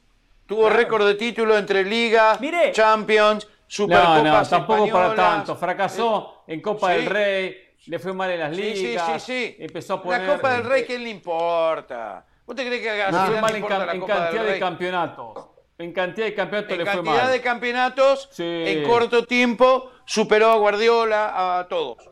Mire, un año, un año Zidane, para, para un año Zidane lo terminó, lo terminó con más títulos que mejor técnico que Guardiola. Para Ortiz es mejor técnico. No se agarren solo el resultado, hay que ir más allá toda del la vida dame Zidane antes que Guardiola. Hay que ir más allá del resultado. toda la vida. No solamente entiendo, entiendo lo importante del resultado, siempre lo defiendo, que es lo más importante, pero el resto, el camino y la manera también hay que, hay, que, hay que verla. Y no dijo nada. Aparte una cosa que ustedes tienen que ver, ustedes defienden a un tipo que reconoce públicamente que solo dirige dos o tres equipos que puedan ganar. ¿Por qué él no va a tener capacidad de formar? ¿Por qué? Segundo, un técnico que reconoce que no es técnico top, lo reconoció Zidane, y usted viene acá a defenderlo. Ya es absurdo, porque él mismo viene a decir que no es un técnico es un tipo top. Humilde. Él mismo lo dijo. Mira, mira, mira la diferencia. Es un tipo humilde, porque si no diría que hablo es como quiera, hablo como mira, quiera. Mira la diferencia, mira la diferencia. Dijo que él no dirigiría en la Premier League porque no habla bien el inglés. ¿Sabe qué hizo Ancelotti para dirigir en el Chelsea? Se fue un mes hacer curso intensivo de inglés para poder dirigir en el Chelsea. Entonces, no me digan que es el Pero eso no lo hace más técnico. La verdad es un vago, la verdad es un vago. Hernán. No quiere hablar inglés, ¿cuál es el problema? Sí, yo, yo entiendo, entiendo, ¿Cuál es el problema? Entiendo que, que hay gente que, compra verso, hay gente que quiere escuchar entrenadores con palabras rebuscadas, que venden humo y después los vemos a sus, a sus equipos en la cancha y son un fracaso. Ah, pero como habla bonito, Qué buen técnico. Por ejemplo, habla inglés, habla inglés, José. ¿Quién? Por ejemplo, ¿quién? habla? ¿De quién hablas? como Osorio, por ejemplo, por, ejemplo, por tirar alguno. Marcelo otro. A ver, no, bien espectacular. busca el Athletic de Bilbao. Zidane le dijo que no al Paris Saint Germain, pero ustedes siguen pensando que Zidane es mal entrenador y Bielsa es un genio. Yo Sigan me, pensándolo. Yo quiero ver, yo quiero ver Tiene más mérito. dirigiendo a Chile. Yo quiero ver a Zidane dirigiendo a Chile y haciéndolo. O al Leeds United. Tiene más mérito lo de Bielsa que lo de Zidane que por lo menos agarró al Leeds United o agarró al Atlético Bilbao. ¿Por qué tiene más mérito? ¿A quién le importa el Porque agarra un plantel, o sea, un plantel sin Zidane puede al hincha del Leeds. quiera. Zidane tiene el derecho de decir y dirigir a quien quiera. Y él, él, está en una posición donde dice perfecto, hay dos o tres equipos que quiero dirigir. pero no es nada el más. entrenador del mundo. Eh, nada. Zidane puede hacer lo que quiera, pero lo único que no podemos es ponerlo en el top 5 o, hasta el top 3 que ustedes lo quieren meter. No entra en el top Hernán, claro, una pregunta. En el top 3. De Guardiola, de Mourinho, top una 3. pregunta sencilla. ¿Es Zidane un gran entrenador? No. No lo sabemos. sí, señor. Top. Conoce, no, top. Ricky, a usted no le pregunté porque usted la persona Ricky? que no se anima a dirigir un equipo sin grandes jugadores no es un gran entrenador. Que no se anima con chequera, mentira eso. con chequera, con chequera, como el Newcastle. Mentira, Guardiola un equipo dirigió? competitivo. Guardiola dirigió al Bayern y ganaban y siguen ganando la liga con o sin él. Ganó la Champions, no. Se fue al año siguiente, vino Heikes. No trajo ningún jugador y ganó el triplete. No tuvo, pero no tuvo opciones de dirigir un equipo el que dijo que no porque no se animaba. Y Caro, aprendió alemán. Y aprendió alemán. Sí, aprendió alemán. Ahí te doy la razón. Que le dio. Ahí te doy la el nivel que le dio al City. Guardiola habla más idiomas. No lo tenía. Señores, vamos a la pausa. Yo no entiendo. Lo reconoce Zidane y esta gente no quiere reconocerlo. ¿eh? Son del Club Deportivo ZZ. Los dos. Pausa, volvemos.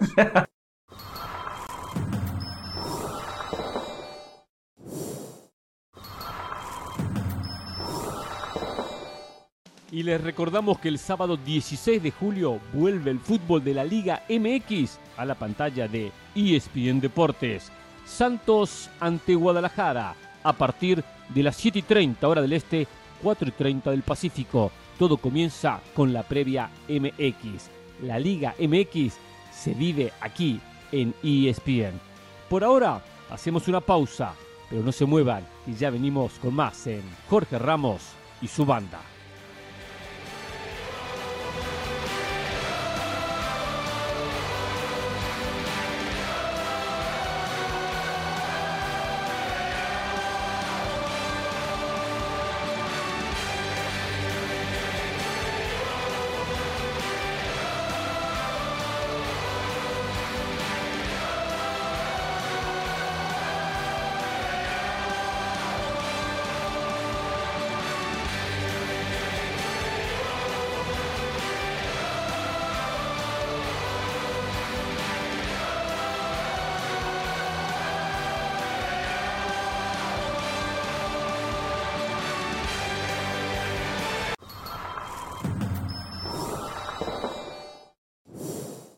Más allá del juego hay algo en lo que todos vamos a coincidir. A todos nos gusta ganar. Por eso tienes que conocer los precios sorprendentemente bajos de seguro de auto de State Farm. Contacta a un agente llamando al 1-800 State Farm. Como un buen vecino, State Farm está ahí.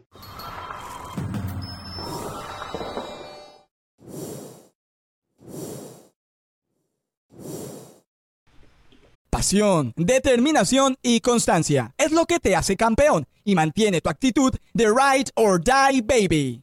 eBay Motors tiene lo que necesitas para darle mantenimiento a tu vehículo y para llegar hasta el rendimiento máximo. Desde sobrealimentadores, sistemas de sonido, tubos de escape, luces LED y más. Si buscas velocidad, potencia o estilo, lo encontrarás todo en eBay Motors. Con más de 122 millones de piezas, siempre encontrarás justo lo que buscas. Y con Guaranteed Fit de eBay, tienes la garantía de que tu pieza quede perfectamente a la primera o se te devuelve tu dinero. Porque con eBay Motors, quemas llantas y no tu dinero. Con las piezas que buscas, a los precios que quieres, tu auto se convertirá en el MVP que te dará el triunfo. eBay Motors. ebaymotors.com. Solo para artículos elegibles se aplican restricciones. A ver, algunas, algunas novedades. Antes de eso, se está calentando el partido Argentina-México. Pero no el partido de Qatar 2022, la previa de lo que va a ser el enfrentamiento de la Copa del Mundo. ¿No es así, José? Sí, sí, sí, Hernán, es que Ricky tiró una bombita, él dijo que no hay nadie en el mundo que coma más picante que él. Hernán, mi esposa es mexicana, ella come picante. Le dije, mi amor, hay un reto. Ricky Ortiz te reta. Y Diana me preguntó, ah, sí, perfecto. Y me dice, ¿de dónde Ricky? Y le digo, de Argentina. Y se rió y me dice, en el fútbol nos ganan siempre, pero en picante, cero chances de que Ricky me gane. Así me dijo. no, no. Cero chances. No hay posibilidad de que me gane. ¿Dónde? Quiero no lugar me importa si de México ni dónde de México. Eso, Caro, díganme dónde, a qué hora y voy. Y, se muy Bien, muy bien. Y pongan el picante Aquí en mi casa, aquí en mi casa en Miami. Vamos. Y Ahí, pongan el picante usted, dice. Muy bien. Rotondi se despidió de Defensa y Justicia. Eh, quien fue el motor del equipo, brindó nuestros micrófonos, sus palabras de despedida para los hinchas que siempre lo alentaron. Lo pone solo Defensa, una página que sigue, por supuesto, el equipo argentino Defensa y Justicia. Rodo, Rotondi, quien va a llegar como futbolista, uno de los refuerzos para Diego Aguirre en el Cruz Azul. Un jugador que delantero, juega por fuera, tiene mucha potencia, tiene mucha velocidad.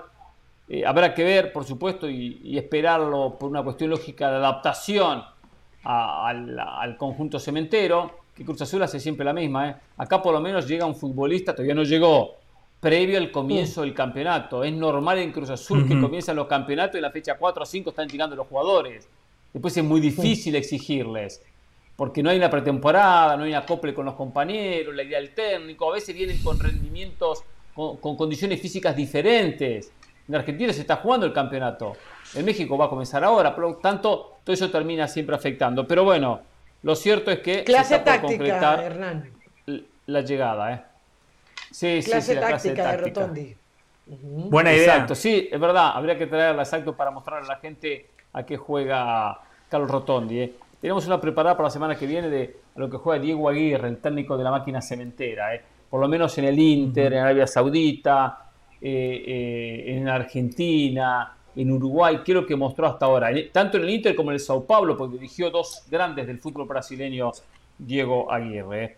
Hablando de Diego Aguirre, Cruz Azul también quiere a Bruno Méndez, uruguayo, 22 años, defensa central, y Aguirre lo conoce por su pasado en el Inter de Porto Alegre. Eh, Méndez también jugó en Corinthians, así que ese podría ser uno de los cuatro refuerzos que prometió Velázquez. Claro. Y Está a caer la llegada de Carlos González a Toluca, el ex delantero de Pumas, hoy en Tigres, que está saliendo el equipo regiomontano, que no anduvo bien el paraguayo, llegaría el equipo de Nacho Ambriz. Sí, Carol. Sí, bueno, por cierto, hablando de Tigres, Luis Quiñones ha sido retirado de manera indefinida del primer equipo, se negó a hacer un viaje con el equipo de Miguel Herrera por no estar de acuerdo con temas de su salario y ahora, bueno, evidentemente a la directiva de Tigres no le gustó y dijo retirado del primer equipo de manera momentánea o indefinida, más bien. O sea, no va a tener a Quiñones y no van a tener tampoco a Carlos González el equipo de Miguel Herrera. ¿eh? Muy bien, tenemos la pausa. ¿eh? Volvemos. Quiero hablar del tema Barcelona, Lewandowski. También tenemos pendiente, después de la pausa, el tema Gerardo el Tata Martino, lo que me enteré del técnico de la selección mexicana de fútbol. Volvemos en Jorge Ramos y su banda.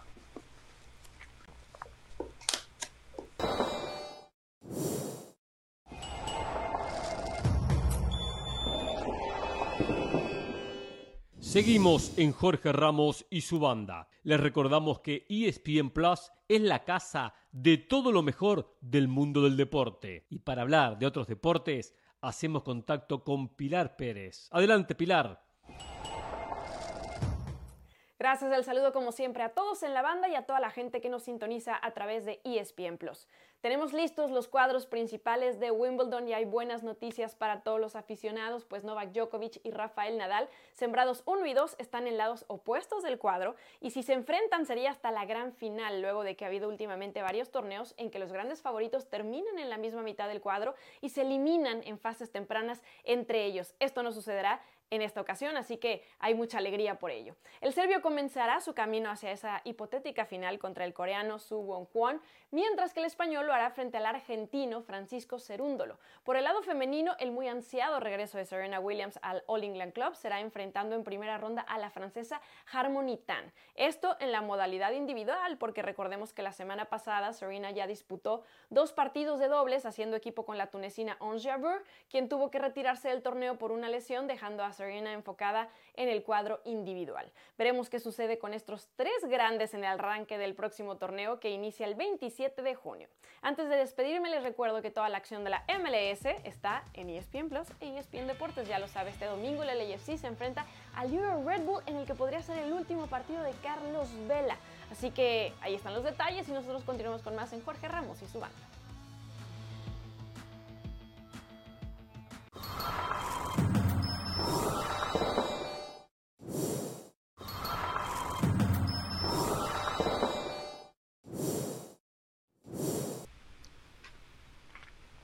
Es conocido el interés del Barcelona por contratar al delantero polaco Robert Lewandowski. A ver, la idea del Barcelona apenas reciba algo de dinero, estaba leyendo una lista que me la mandaron hace unos días atrás, de las deudas a clubes, a clubes que tiene el Barcelona. Es impresionante. Y ahora, ahora voy a leer algunos de los equipos el dinero que, que debe. Pero bueno, la idea del Barcelona es apenas reciba un dinero, ofrecer 40 millones de euros por el delantero polaco. ¿Quién dijo, quién declaró que no vuelve a ponerse la camiseta del Bayern Múnich. El Bayern hoy lo dijo, por menos de 50 no lo vendemos. Y va a tener que subir esa oferta, va a tener que acercarse a los 50 el Barcelona, si no se va a quedar sin Robert Lewandowski. Antes de, entrar en, este análisis, eh, ¿cuánto influye positivamente para Barcelona tener a Lewandowski? ¿Puede competir una liga al Real Madrid sin Lewandowski? Fíjense lo que debe el Barcelona, 126 millones de euros a clubes. Por Malcom al Burdeos, 9 millones 800 millones de euros. Todos son millones, ¿eh? Al gremio por Arthur todavía le debe 8 millones de euros. Al Valencia por Neto, 6 millones y medio. Al Liverpool por Coutinho, esto es increíble. Coutinho están regalando 29 millones de euros. Al Haya por Frankie de Jong 16, Atlético Madrid 5 millones por derechos preferentes, a la Juve por Mateus Pereira 3 millones 700, por Pjanic 4 millones 800, y la lista sigue, sigue y sigue. Al Atlético Mineiro por Emerson 6 millones, al Betis por Junior Firpo 9 millones. Es impresionante. Qué locura. Y, y, puedo continuar, ¿eh? Porque hay mayor cantidad y, y todos jugadores y todos jugadores que, que, fueron un fracaso en el equipo. Claro, claro, que no están la mayoría, que fueron regalados, fueron vendidos por muy poco. Increíble, increíble lo que vive el Barcelona. Pues eso tiene que cuidar sus finanzas. Si llega Teniendo la será el único, será el único. Como Ricky. No, y teniendo la Masía, que tanto se habló de la Masía.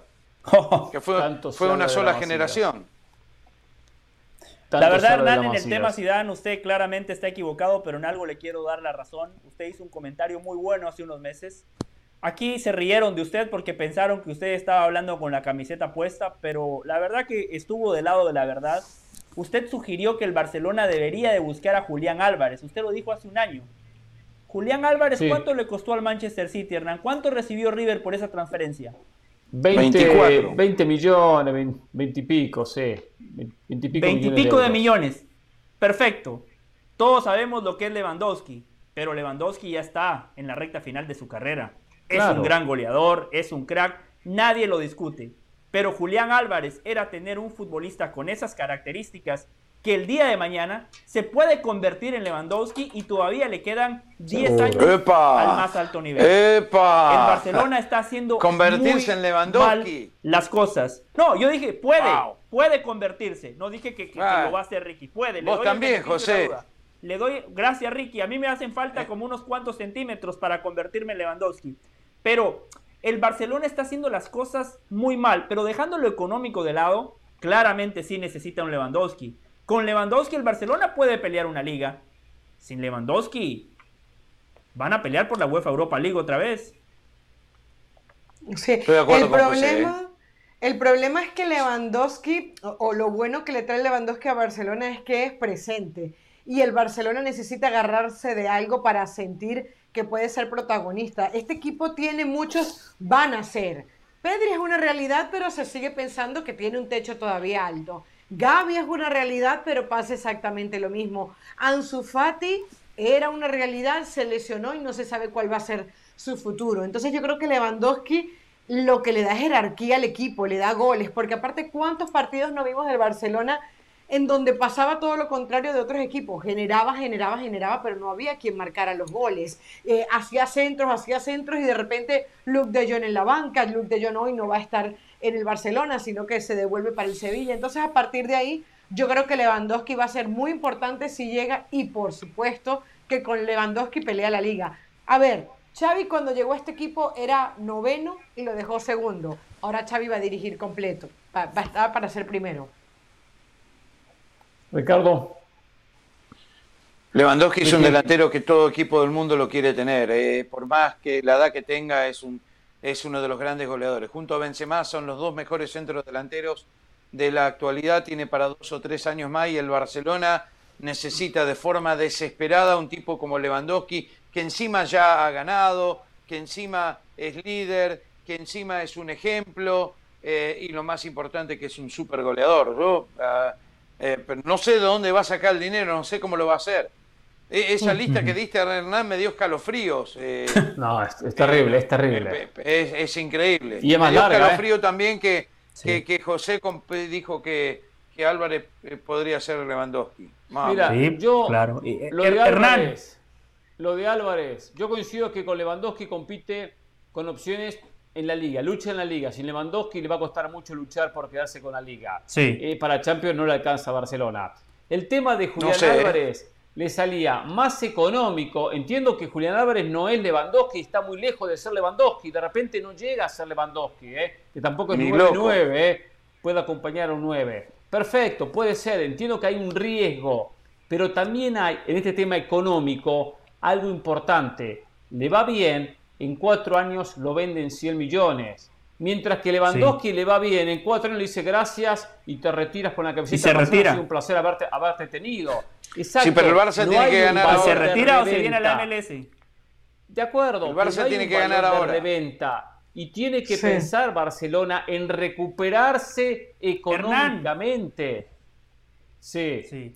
Hernán, yo hice un comentario tonto, hago el media culpa. Si ustedes se quieren sumar, si oh. ustedes también quieren eh, aceptar que se equivocaron. José? Les doy la, bienvenida, la primera vez. Yo hice un comentario, sí, Ricky, la verdad, hice un comentario sumamente tonto porque yo hablo del Barcelona, oh, con Lewandowski le alcanza para ganar la liga. No, pero si ya lo dijo Pedri, lo dice Macherano. La pregunta que nos tenemos que hacer es, ¿le alcanza para jugar bien? Con Lewandowski van a tener más posesión, con Lewandowski van a jugar es cierto, más es cierto. a generar más oportunidades de gol, porque al final, según ellos, no les importa ganar, ¿no? Según ellos, el resultado es una anécdota, al final te cuentas las formas. No, no, quieren jugar bien, me había olvidado, sí. Sí, sí, que jueguen bien. Y Zidane sigue ganando Champions y es malísimo, pero sigan jugando bien. lo de, lo de, lo de Pedri, sí, en esto de indirectamente criticar al Real Madrid estuvo mal. Algunos ganan como sea, nosotros ganamos con un estilo. El tema que Barcelona últimamente no ha ganado. No ha ganado. Entonces, ese es el tema. Quiero irme a la pausa y hablar del tema de Gerardo el Tata Martino. Antes, ¿qué ibas a decir, Carol? No, que Lewandowski, a ver, eh, yo estoy completamente de acuerdo con Ricky. El Barcelona no tiene tiempo de esperar. Es que si el Barcelona va como va, en tres años nadie va a querer ir al Barcelona. No van a, no van a querer llegar los Lewandowski. Lewandowski todavía está llegando al Barcelona porque es fruto de lo que el Barcelona ha cosechado en los últimos años. Por cierto, jugando bonito. Ha jugado bonito y ha ganado. Lo que tiene que hacer Barcelona buscar a jugadores como lo hizo Real Madrid con Valverde, poca inversión, jugadores que uno sabe que tiene un alto porcentaje que le vaya bien, más jóvenes, valor de reventa y así se mejora, porque no solo hay que solucionar el presente, también hay que solucionar el futuro. Pausa en Jorge Ramos y su banda. Al regreso les cuento lo que me enteré de Gerardo el Tata Martino. Volvemos.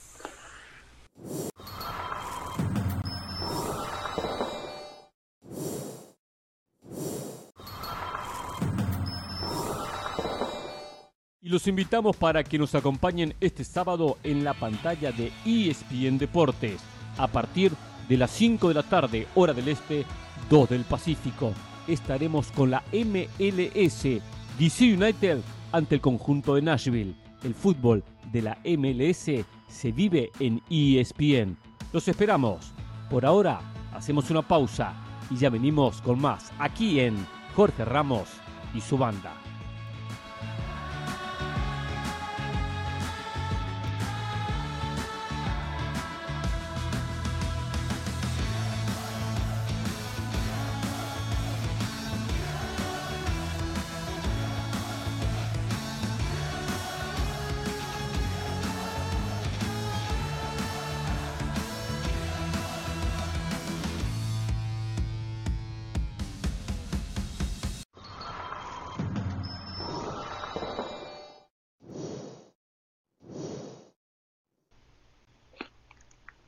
Muy bien, regresamos tras la pausa aquí en Jorge Ramos y su banda.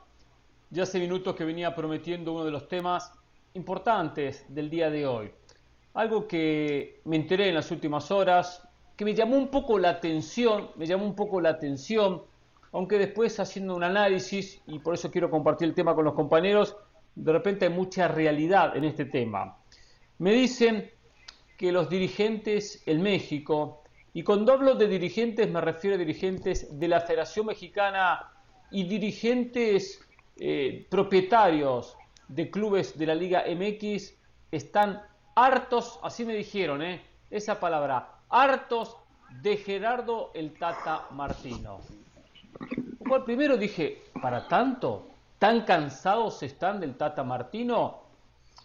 Y después un poco, un poco analizar y a ver, Martino da una sensación de, y acá entro un poco a especular porque no me dio mayor cantidad de detalles este individuo cuando me da esta información. Martino pareciera en algún momento tener una actitud un poco soberbia, un poco agrandada, un poco de cansado quizás de algunos manejos mm. que existen en la Liga MX, no acostumbrado a lo que pasa en la Liga MX, no acostumbrado a que hombres de pantalones largos, a veces sabiendo mucho, poco o nada de fútbol, toman decisiones. Y eso creo que es lo que lo está molestando a Martino y de repente su actitud hacia ellos es de, nuevo este, de nuevo este tema, de nuevo este tipo que no sabe nada y quizás termina transmitiendo un poco esa, esa manera de ser un poco eh, eh, indiferente, podríamos decir. Y esto lleva aquí hay un desgaste, un desgaste lógico, un cansancio. Ojo, ojo, Martino va a dirigir en el 2022, no tengo ninguna duda, ¿eh? Martino dirige la próxima Copa del Mundo. Aquí simplemente el análisis es de aquí, una vez concluido el Mundial, ¿qué va a pasar? La sensación que Martino no va a continuar como técnico de México, por muchas razones. Esta es una de, una de las cuantas, que Martino solamente dará un paso al costado. Pero ¿cómo les cae a usted la noticia? ¿Cómo les cae esta, este, este rumor que por lo menos me llegaba en el día de ayer? A mí me sorprende, me sorprende y me cuesta creerlo porque yo, Hernán, nunca he notado al Tata Martino soberbio, lo he notado displicente. La única declaración que a mí me ha molestado del Tata Martino fue en esos dos partidos que termina perdiendo contra Estados Unidos como bajándole los decibeles a la derrota, diciendo que era un partido más. No, para el mexicano es contra Estados Unidos, es el clásico y es el deporte donde México, en teoría, en el papel es más que Estados Unidos. En el fútbol México no se puede permitir perder contra Estados Unidos.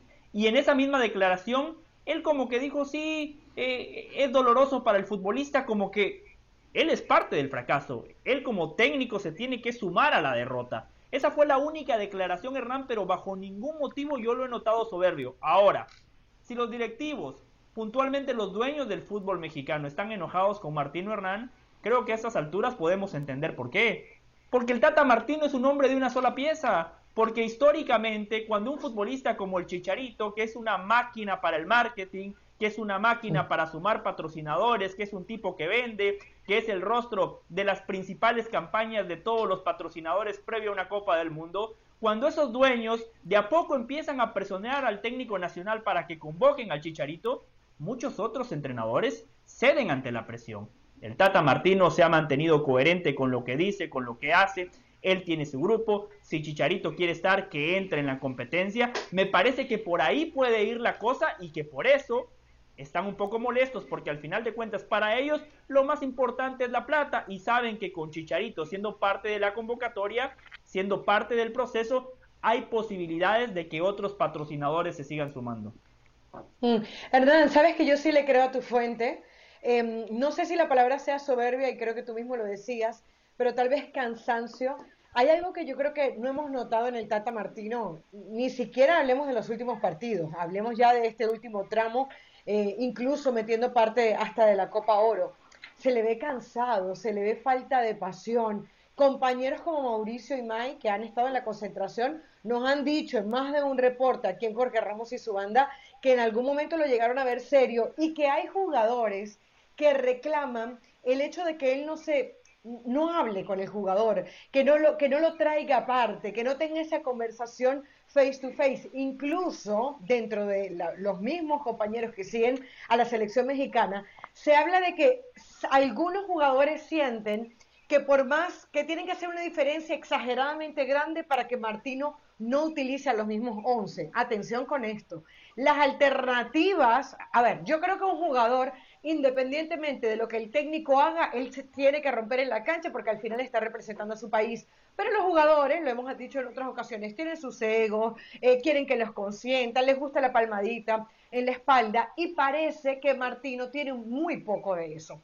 Entonces yo sí creo que hay un desgaste y creo que la única manera que realmente el Tata Martino pudiésemos pensar en el 2026 es que pase eh, ese quinto partido. O sea, que, la bendita, que el bendito reto que hay en la selección mexicana suceda y que además se salgan, a ver, que, que, no se termine perdiendo por un, por un gran error de Martino. Entonces sí, yo creo que las muestras, lo que, lo que nos habla la selección mexicana es que suele ser muy resultadista, es de respetar poco procesos, eh, no necesariamente el que lleva un proceso largo es el que eh, se mantiene en el mismo, Así que yo creo que por los antecedentes y por la actualidad, la verdad que no veo a Martino dirigiendo en el 2026 y sumo, creo que no se lo ha ganado, creo que no se lo ha ganado, porque Martino no ha hecho la diferencia en el equipo mexicano hasta ahora. Ricardo. Sí, a ver, voy a empezar diciendo que Ferguson hay uno solo y voy a explicar. Gallardo va por el mismo camino con River. Eh, todos los técnicos que no generan ilusión, todos los técnicos que no ganan, todos los técnicos que sus equipos no juegan bien y tienen posibilidades de ganar, todos los dirigentes se cansan. En todo el mundo, en todos los equipos, en todas las selecciones. Eh, Joaquín Lowe ganó un mundial, las cosas fueron mal, patada en el trasero, chao.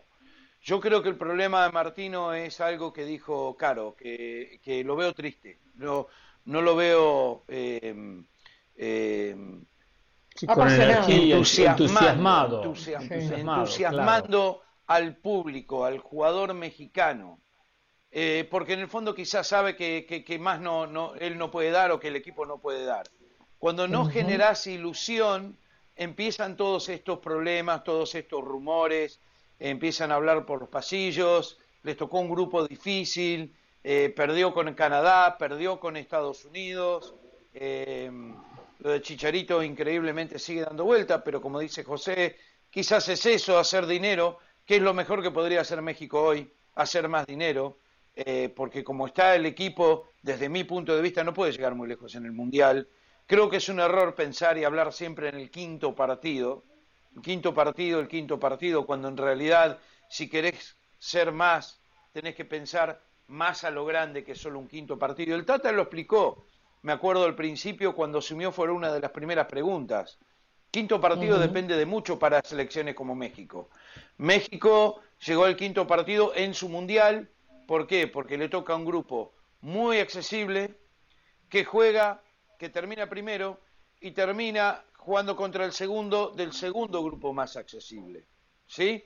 Y se pueden fijar en casi todos los mundiales, los equipos que son anfitriones, eso es lo que sucede. Yo creo que eso lo explicó muy bien. Después México, ahora probablemente, si termina segundo en el grupo que le toca, probablemente le toque Francia o Brasil.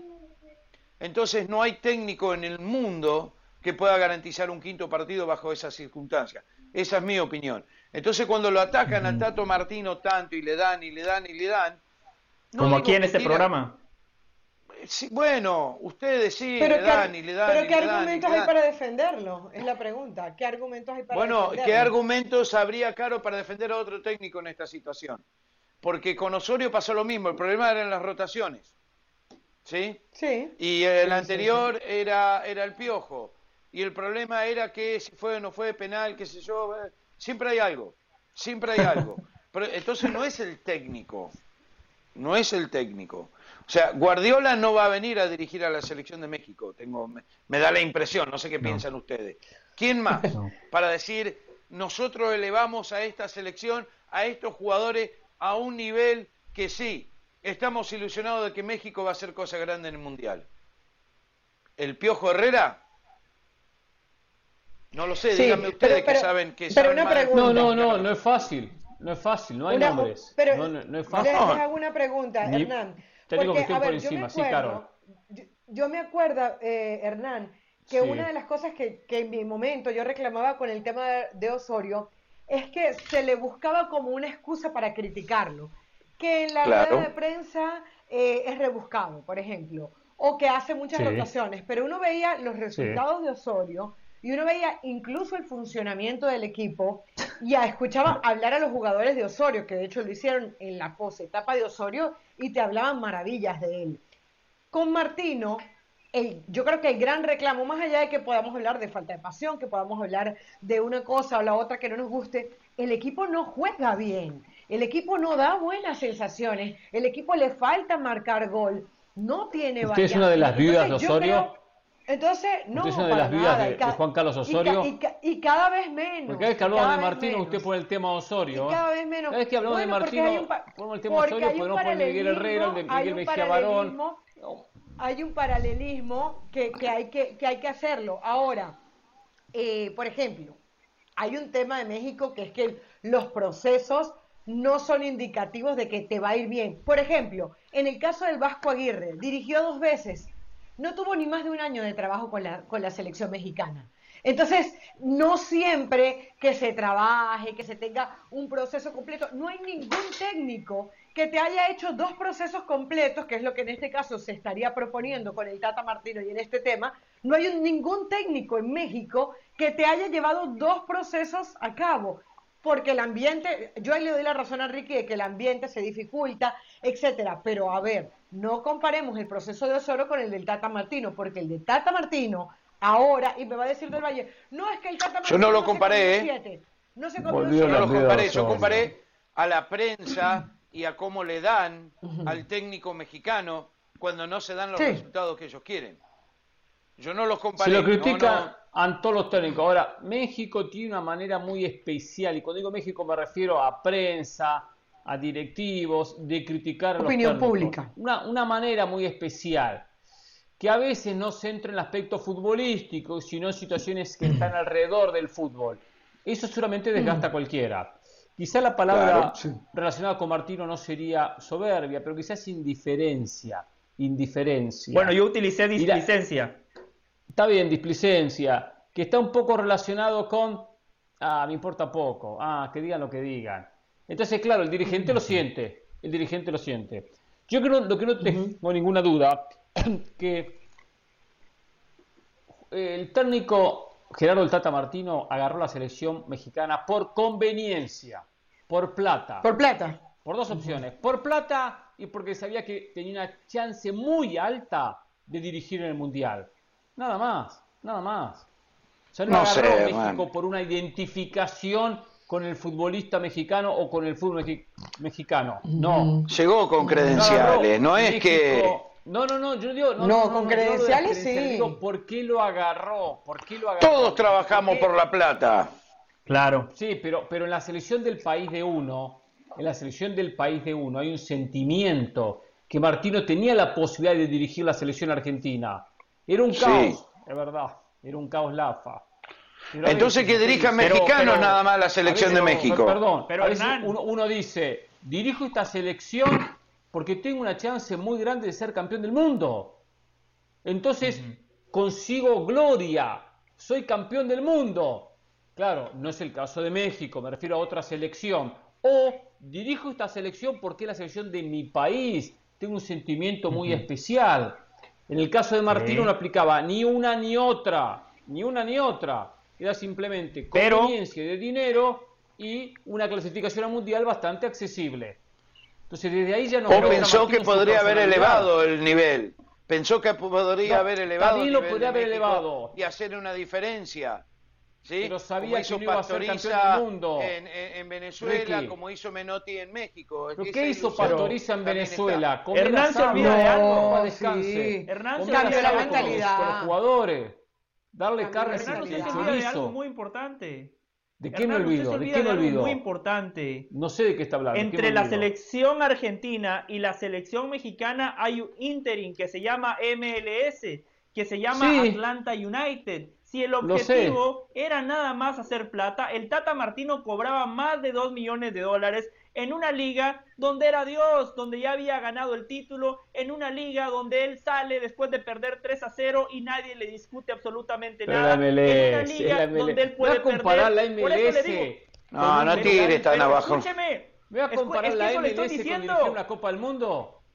Es que eso le estoy diciendo, Hernán. Justamente eso le estoy diciendo. Por eso no se lo comparo. Porque el Tata fue a México no nada más por la plata, por el desafío. Porque claro. el deportivo es un desafío. México es una muy buena selección. Es una selección que se ha ganado un nombre a nivel internacional. Prestigiosa. Que le hace falta dar ese último paso. Que le hace falta Pero el desafío de qué, a ver, el desafío de qué, José. ¿Desafío de qué? ¿Desafío de qué? De ser el primer entrenador que llegue a, un, a una ronda de cuartos de final fuera de México. De ser el entrenador que de alguna manera ponga a México en, en un lugar especial porque para México ese lugar especial es una ronda de cuatro. Que lo deje mejor de lo que lo encontró. Y de estar en la palestra, y de estar en la palestra, porque en Atlanta United no se hablaba de él como se habla claro. México. O sea, él, él necesitaba... Pero si él llega... Pero es lo que les estoy diciendo. Claro. Pero si él llega a los cuartos de final... Pero no lo hace desde la pasión. Si él llega a los cuartos de final del Mundial, el México aplauden y le hacen una estatua. Perfecto, llegó el quinto claro. partido. El México pero el resto del mundo no se da cuenta. El resto del mundo no habla del quinto partido de México.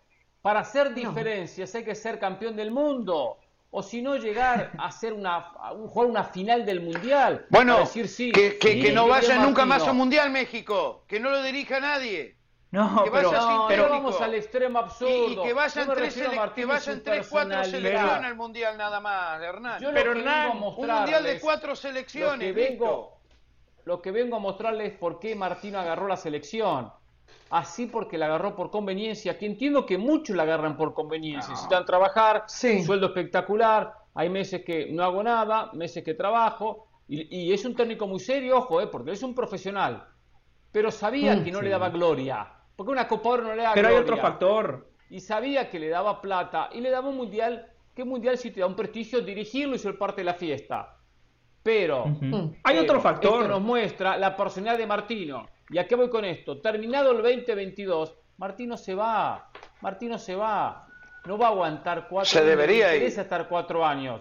Él no tiene, idea de quiero que México trascienda, quiero ser el primer técnico que lleva a México donde nunca llegó.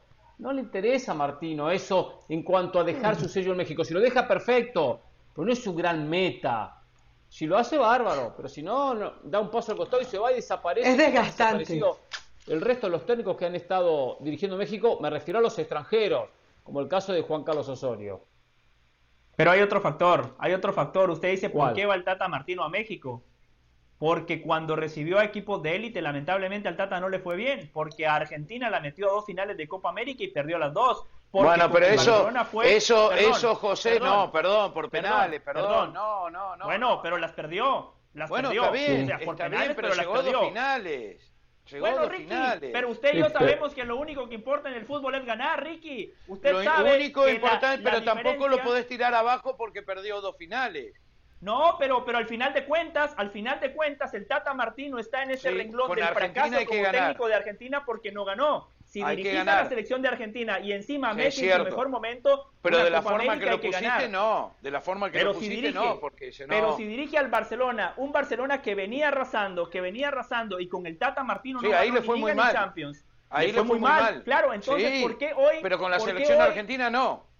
Claro, pero por, ¿Cómo que no? pregunta por qué va a México, ¿por qué va a México? Porque Brasil no le va a ofrecer la selección al Tata Martino, porque Alemania, porque Francia, porque los equipos de élite en Europa tampoco lo van a hacer, porque cuando tuvo la chance no le fue bien. Y, después, ni siquiera está, bueno, aunque Estados Unidos sí, sí se lo ofreció, eh, me consta, Estados Unidos sí le ofreció la selección al Tata Martino, pero él prefirió México. Y otra cosa, dos cosas muy breves.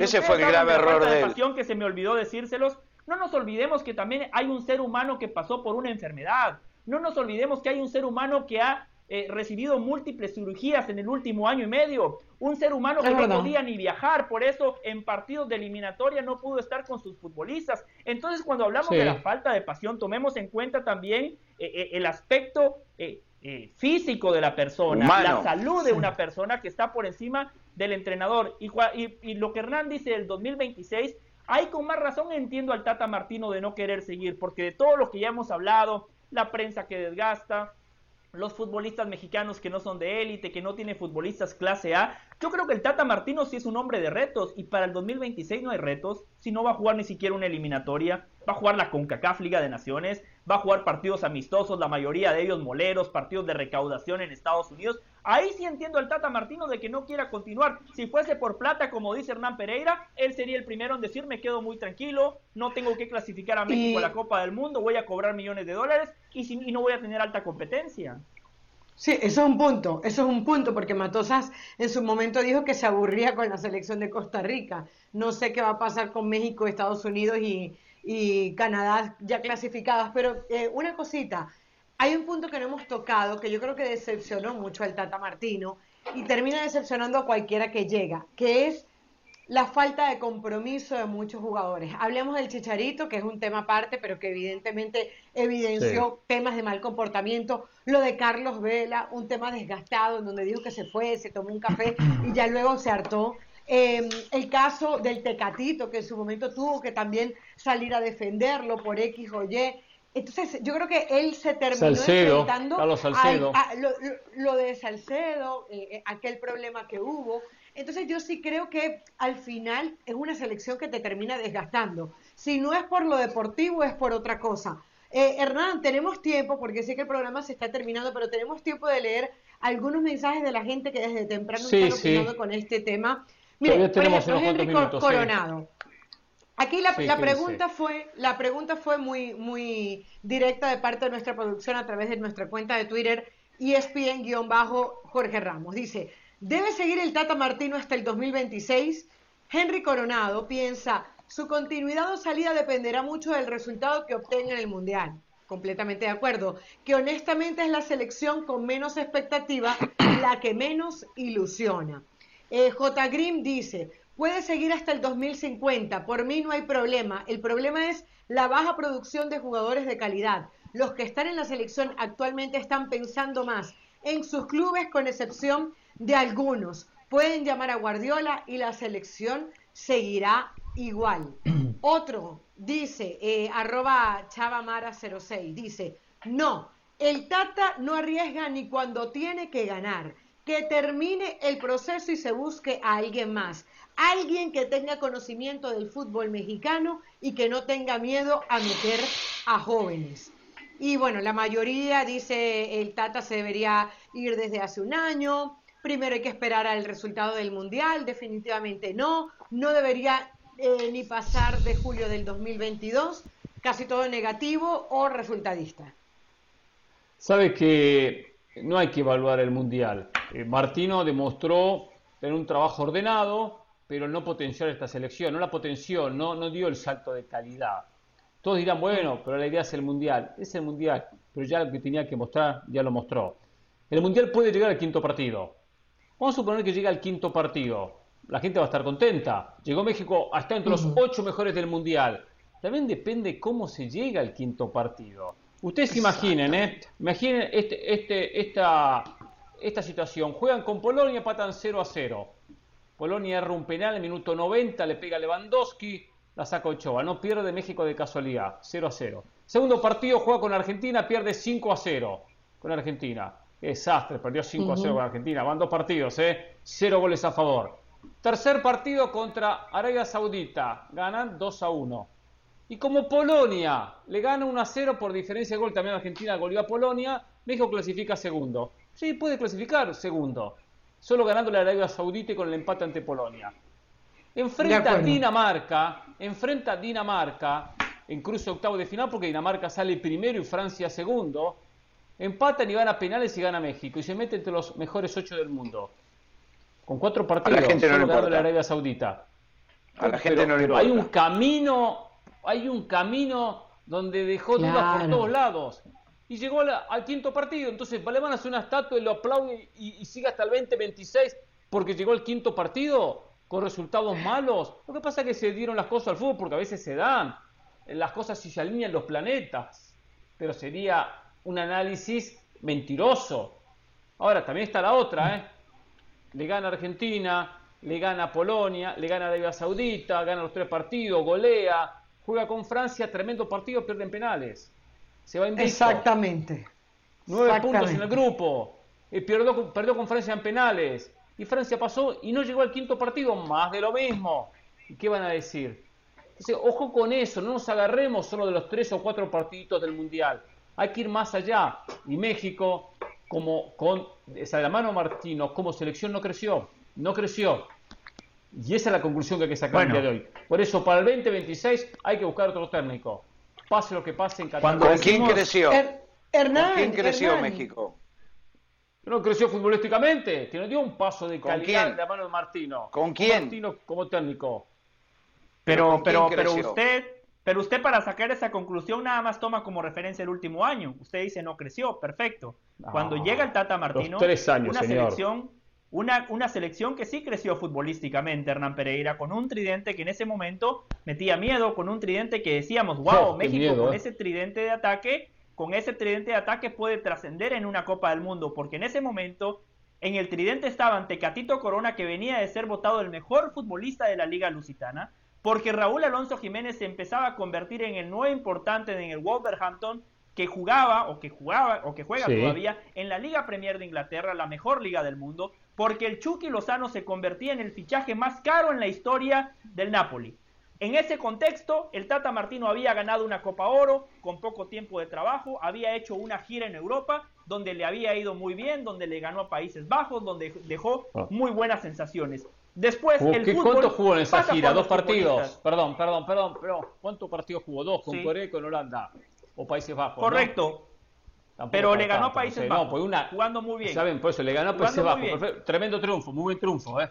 No, pues usted hizo una gira, como diciendo... Bueno, Ran, gana, gana, pierde, pierde. No te gusta nada. No, porque tipo hizo una gira muy buena. Hablemos de River.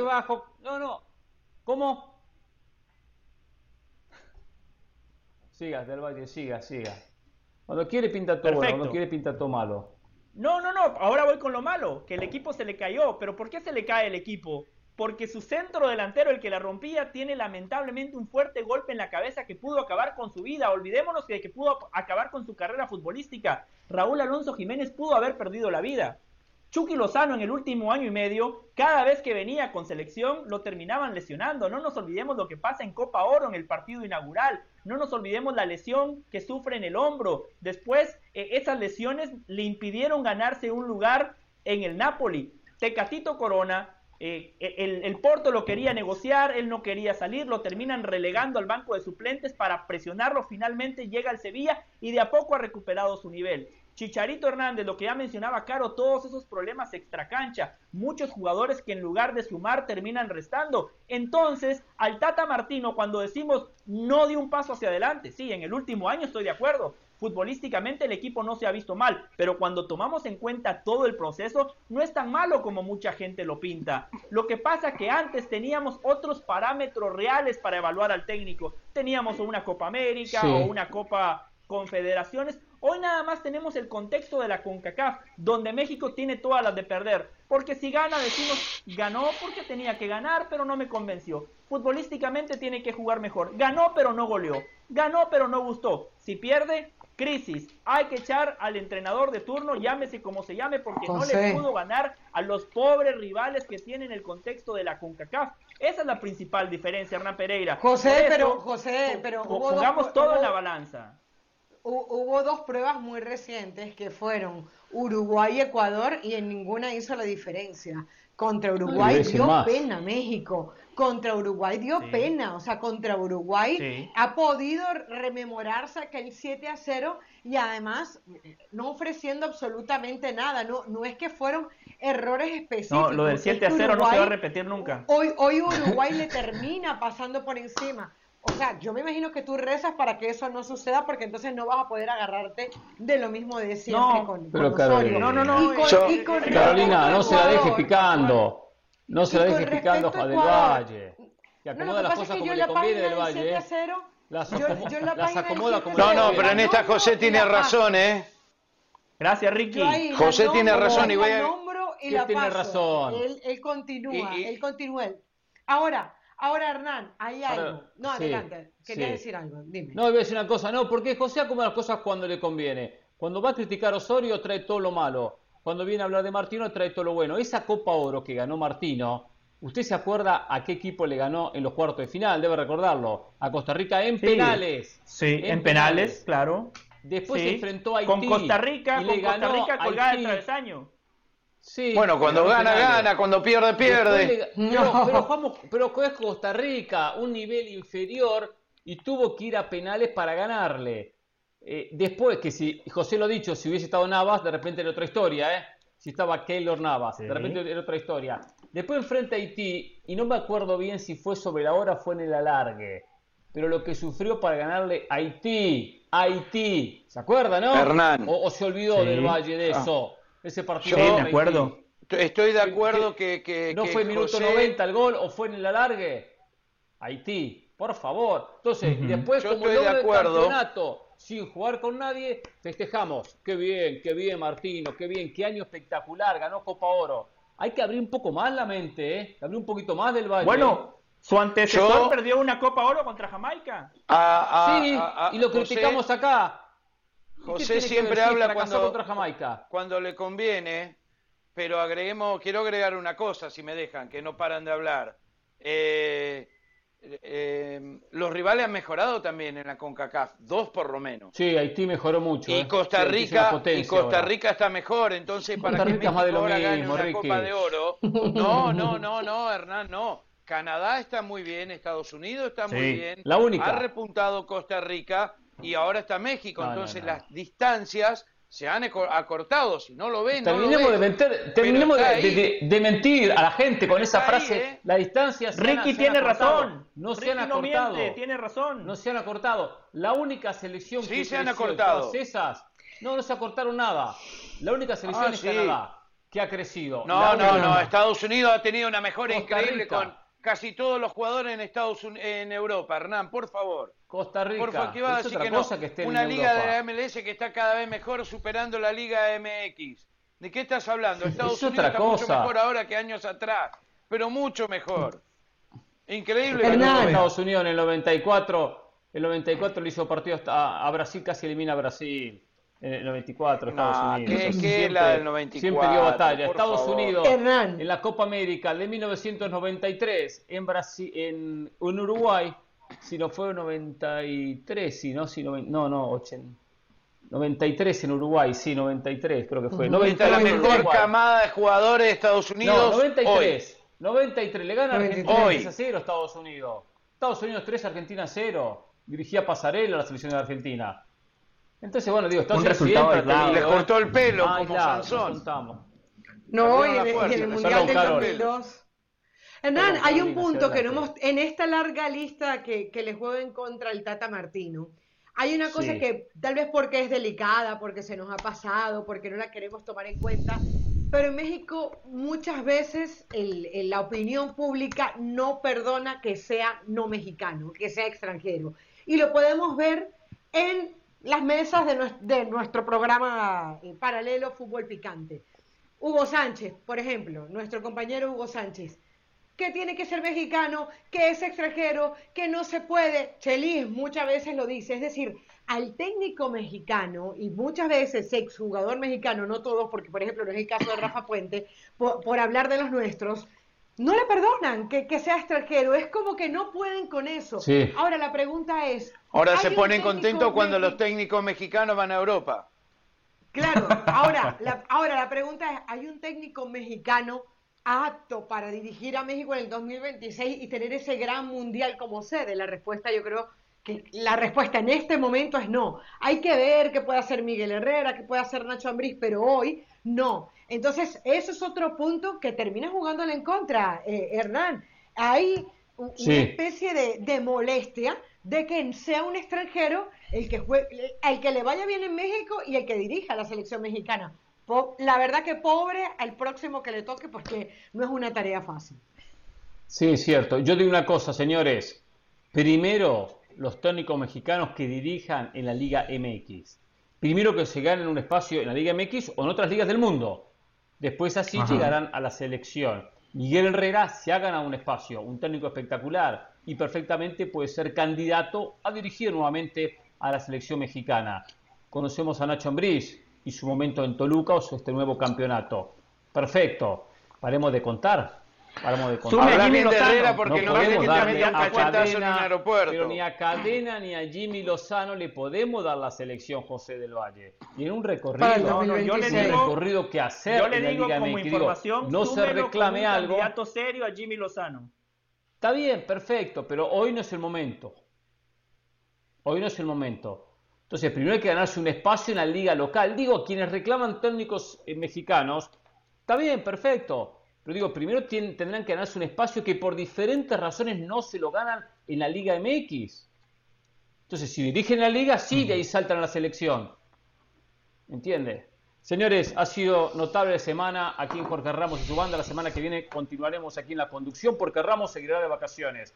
Buen fin de semana a los tres. Mañana Nashville, DC United. Estaremos con Richard Méndez en los relatos. Perdón, estaremos en los comentarios. La MLS en ESPN, en ESPN Plus. Así que bueno, eh, buen trabajo, señores. Eh. Eh, descansen y nos reencontramos el próximo lunes. Yo hago Austin Dallas.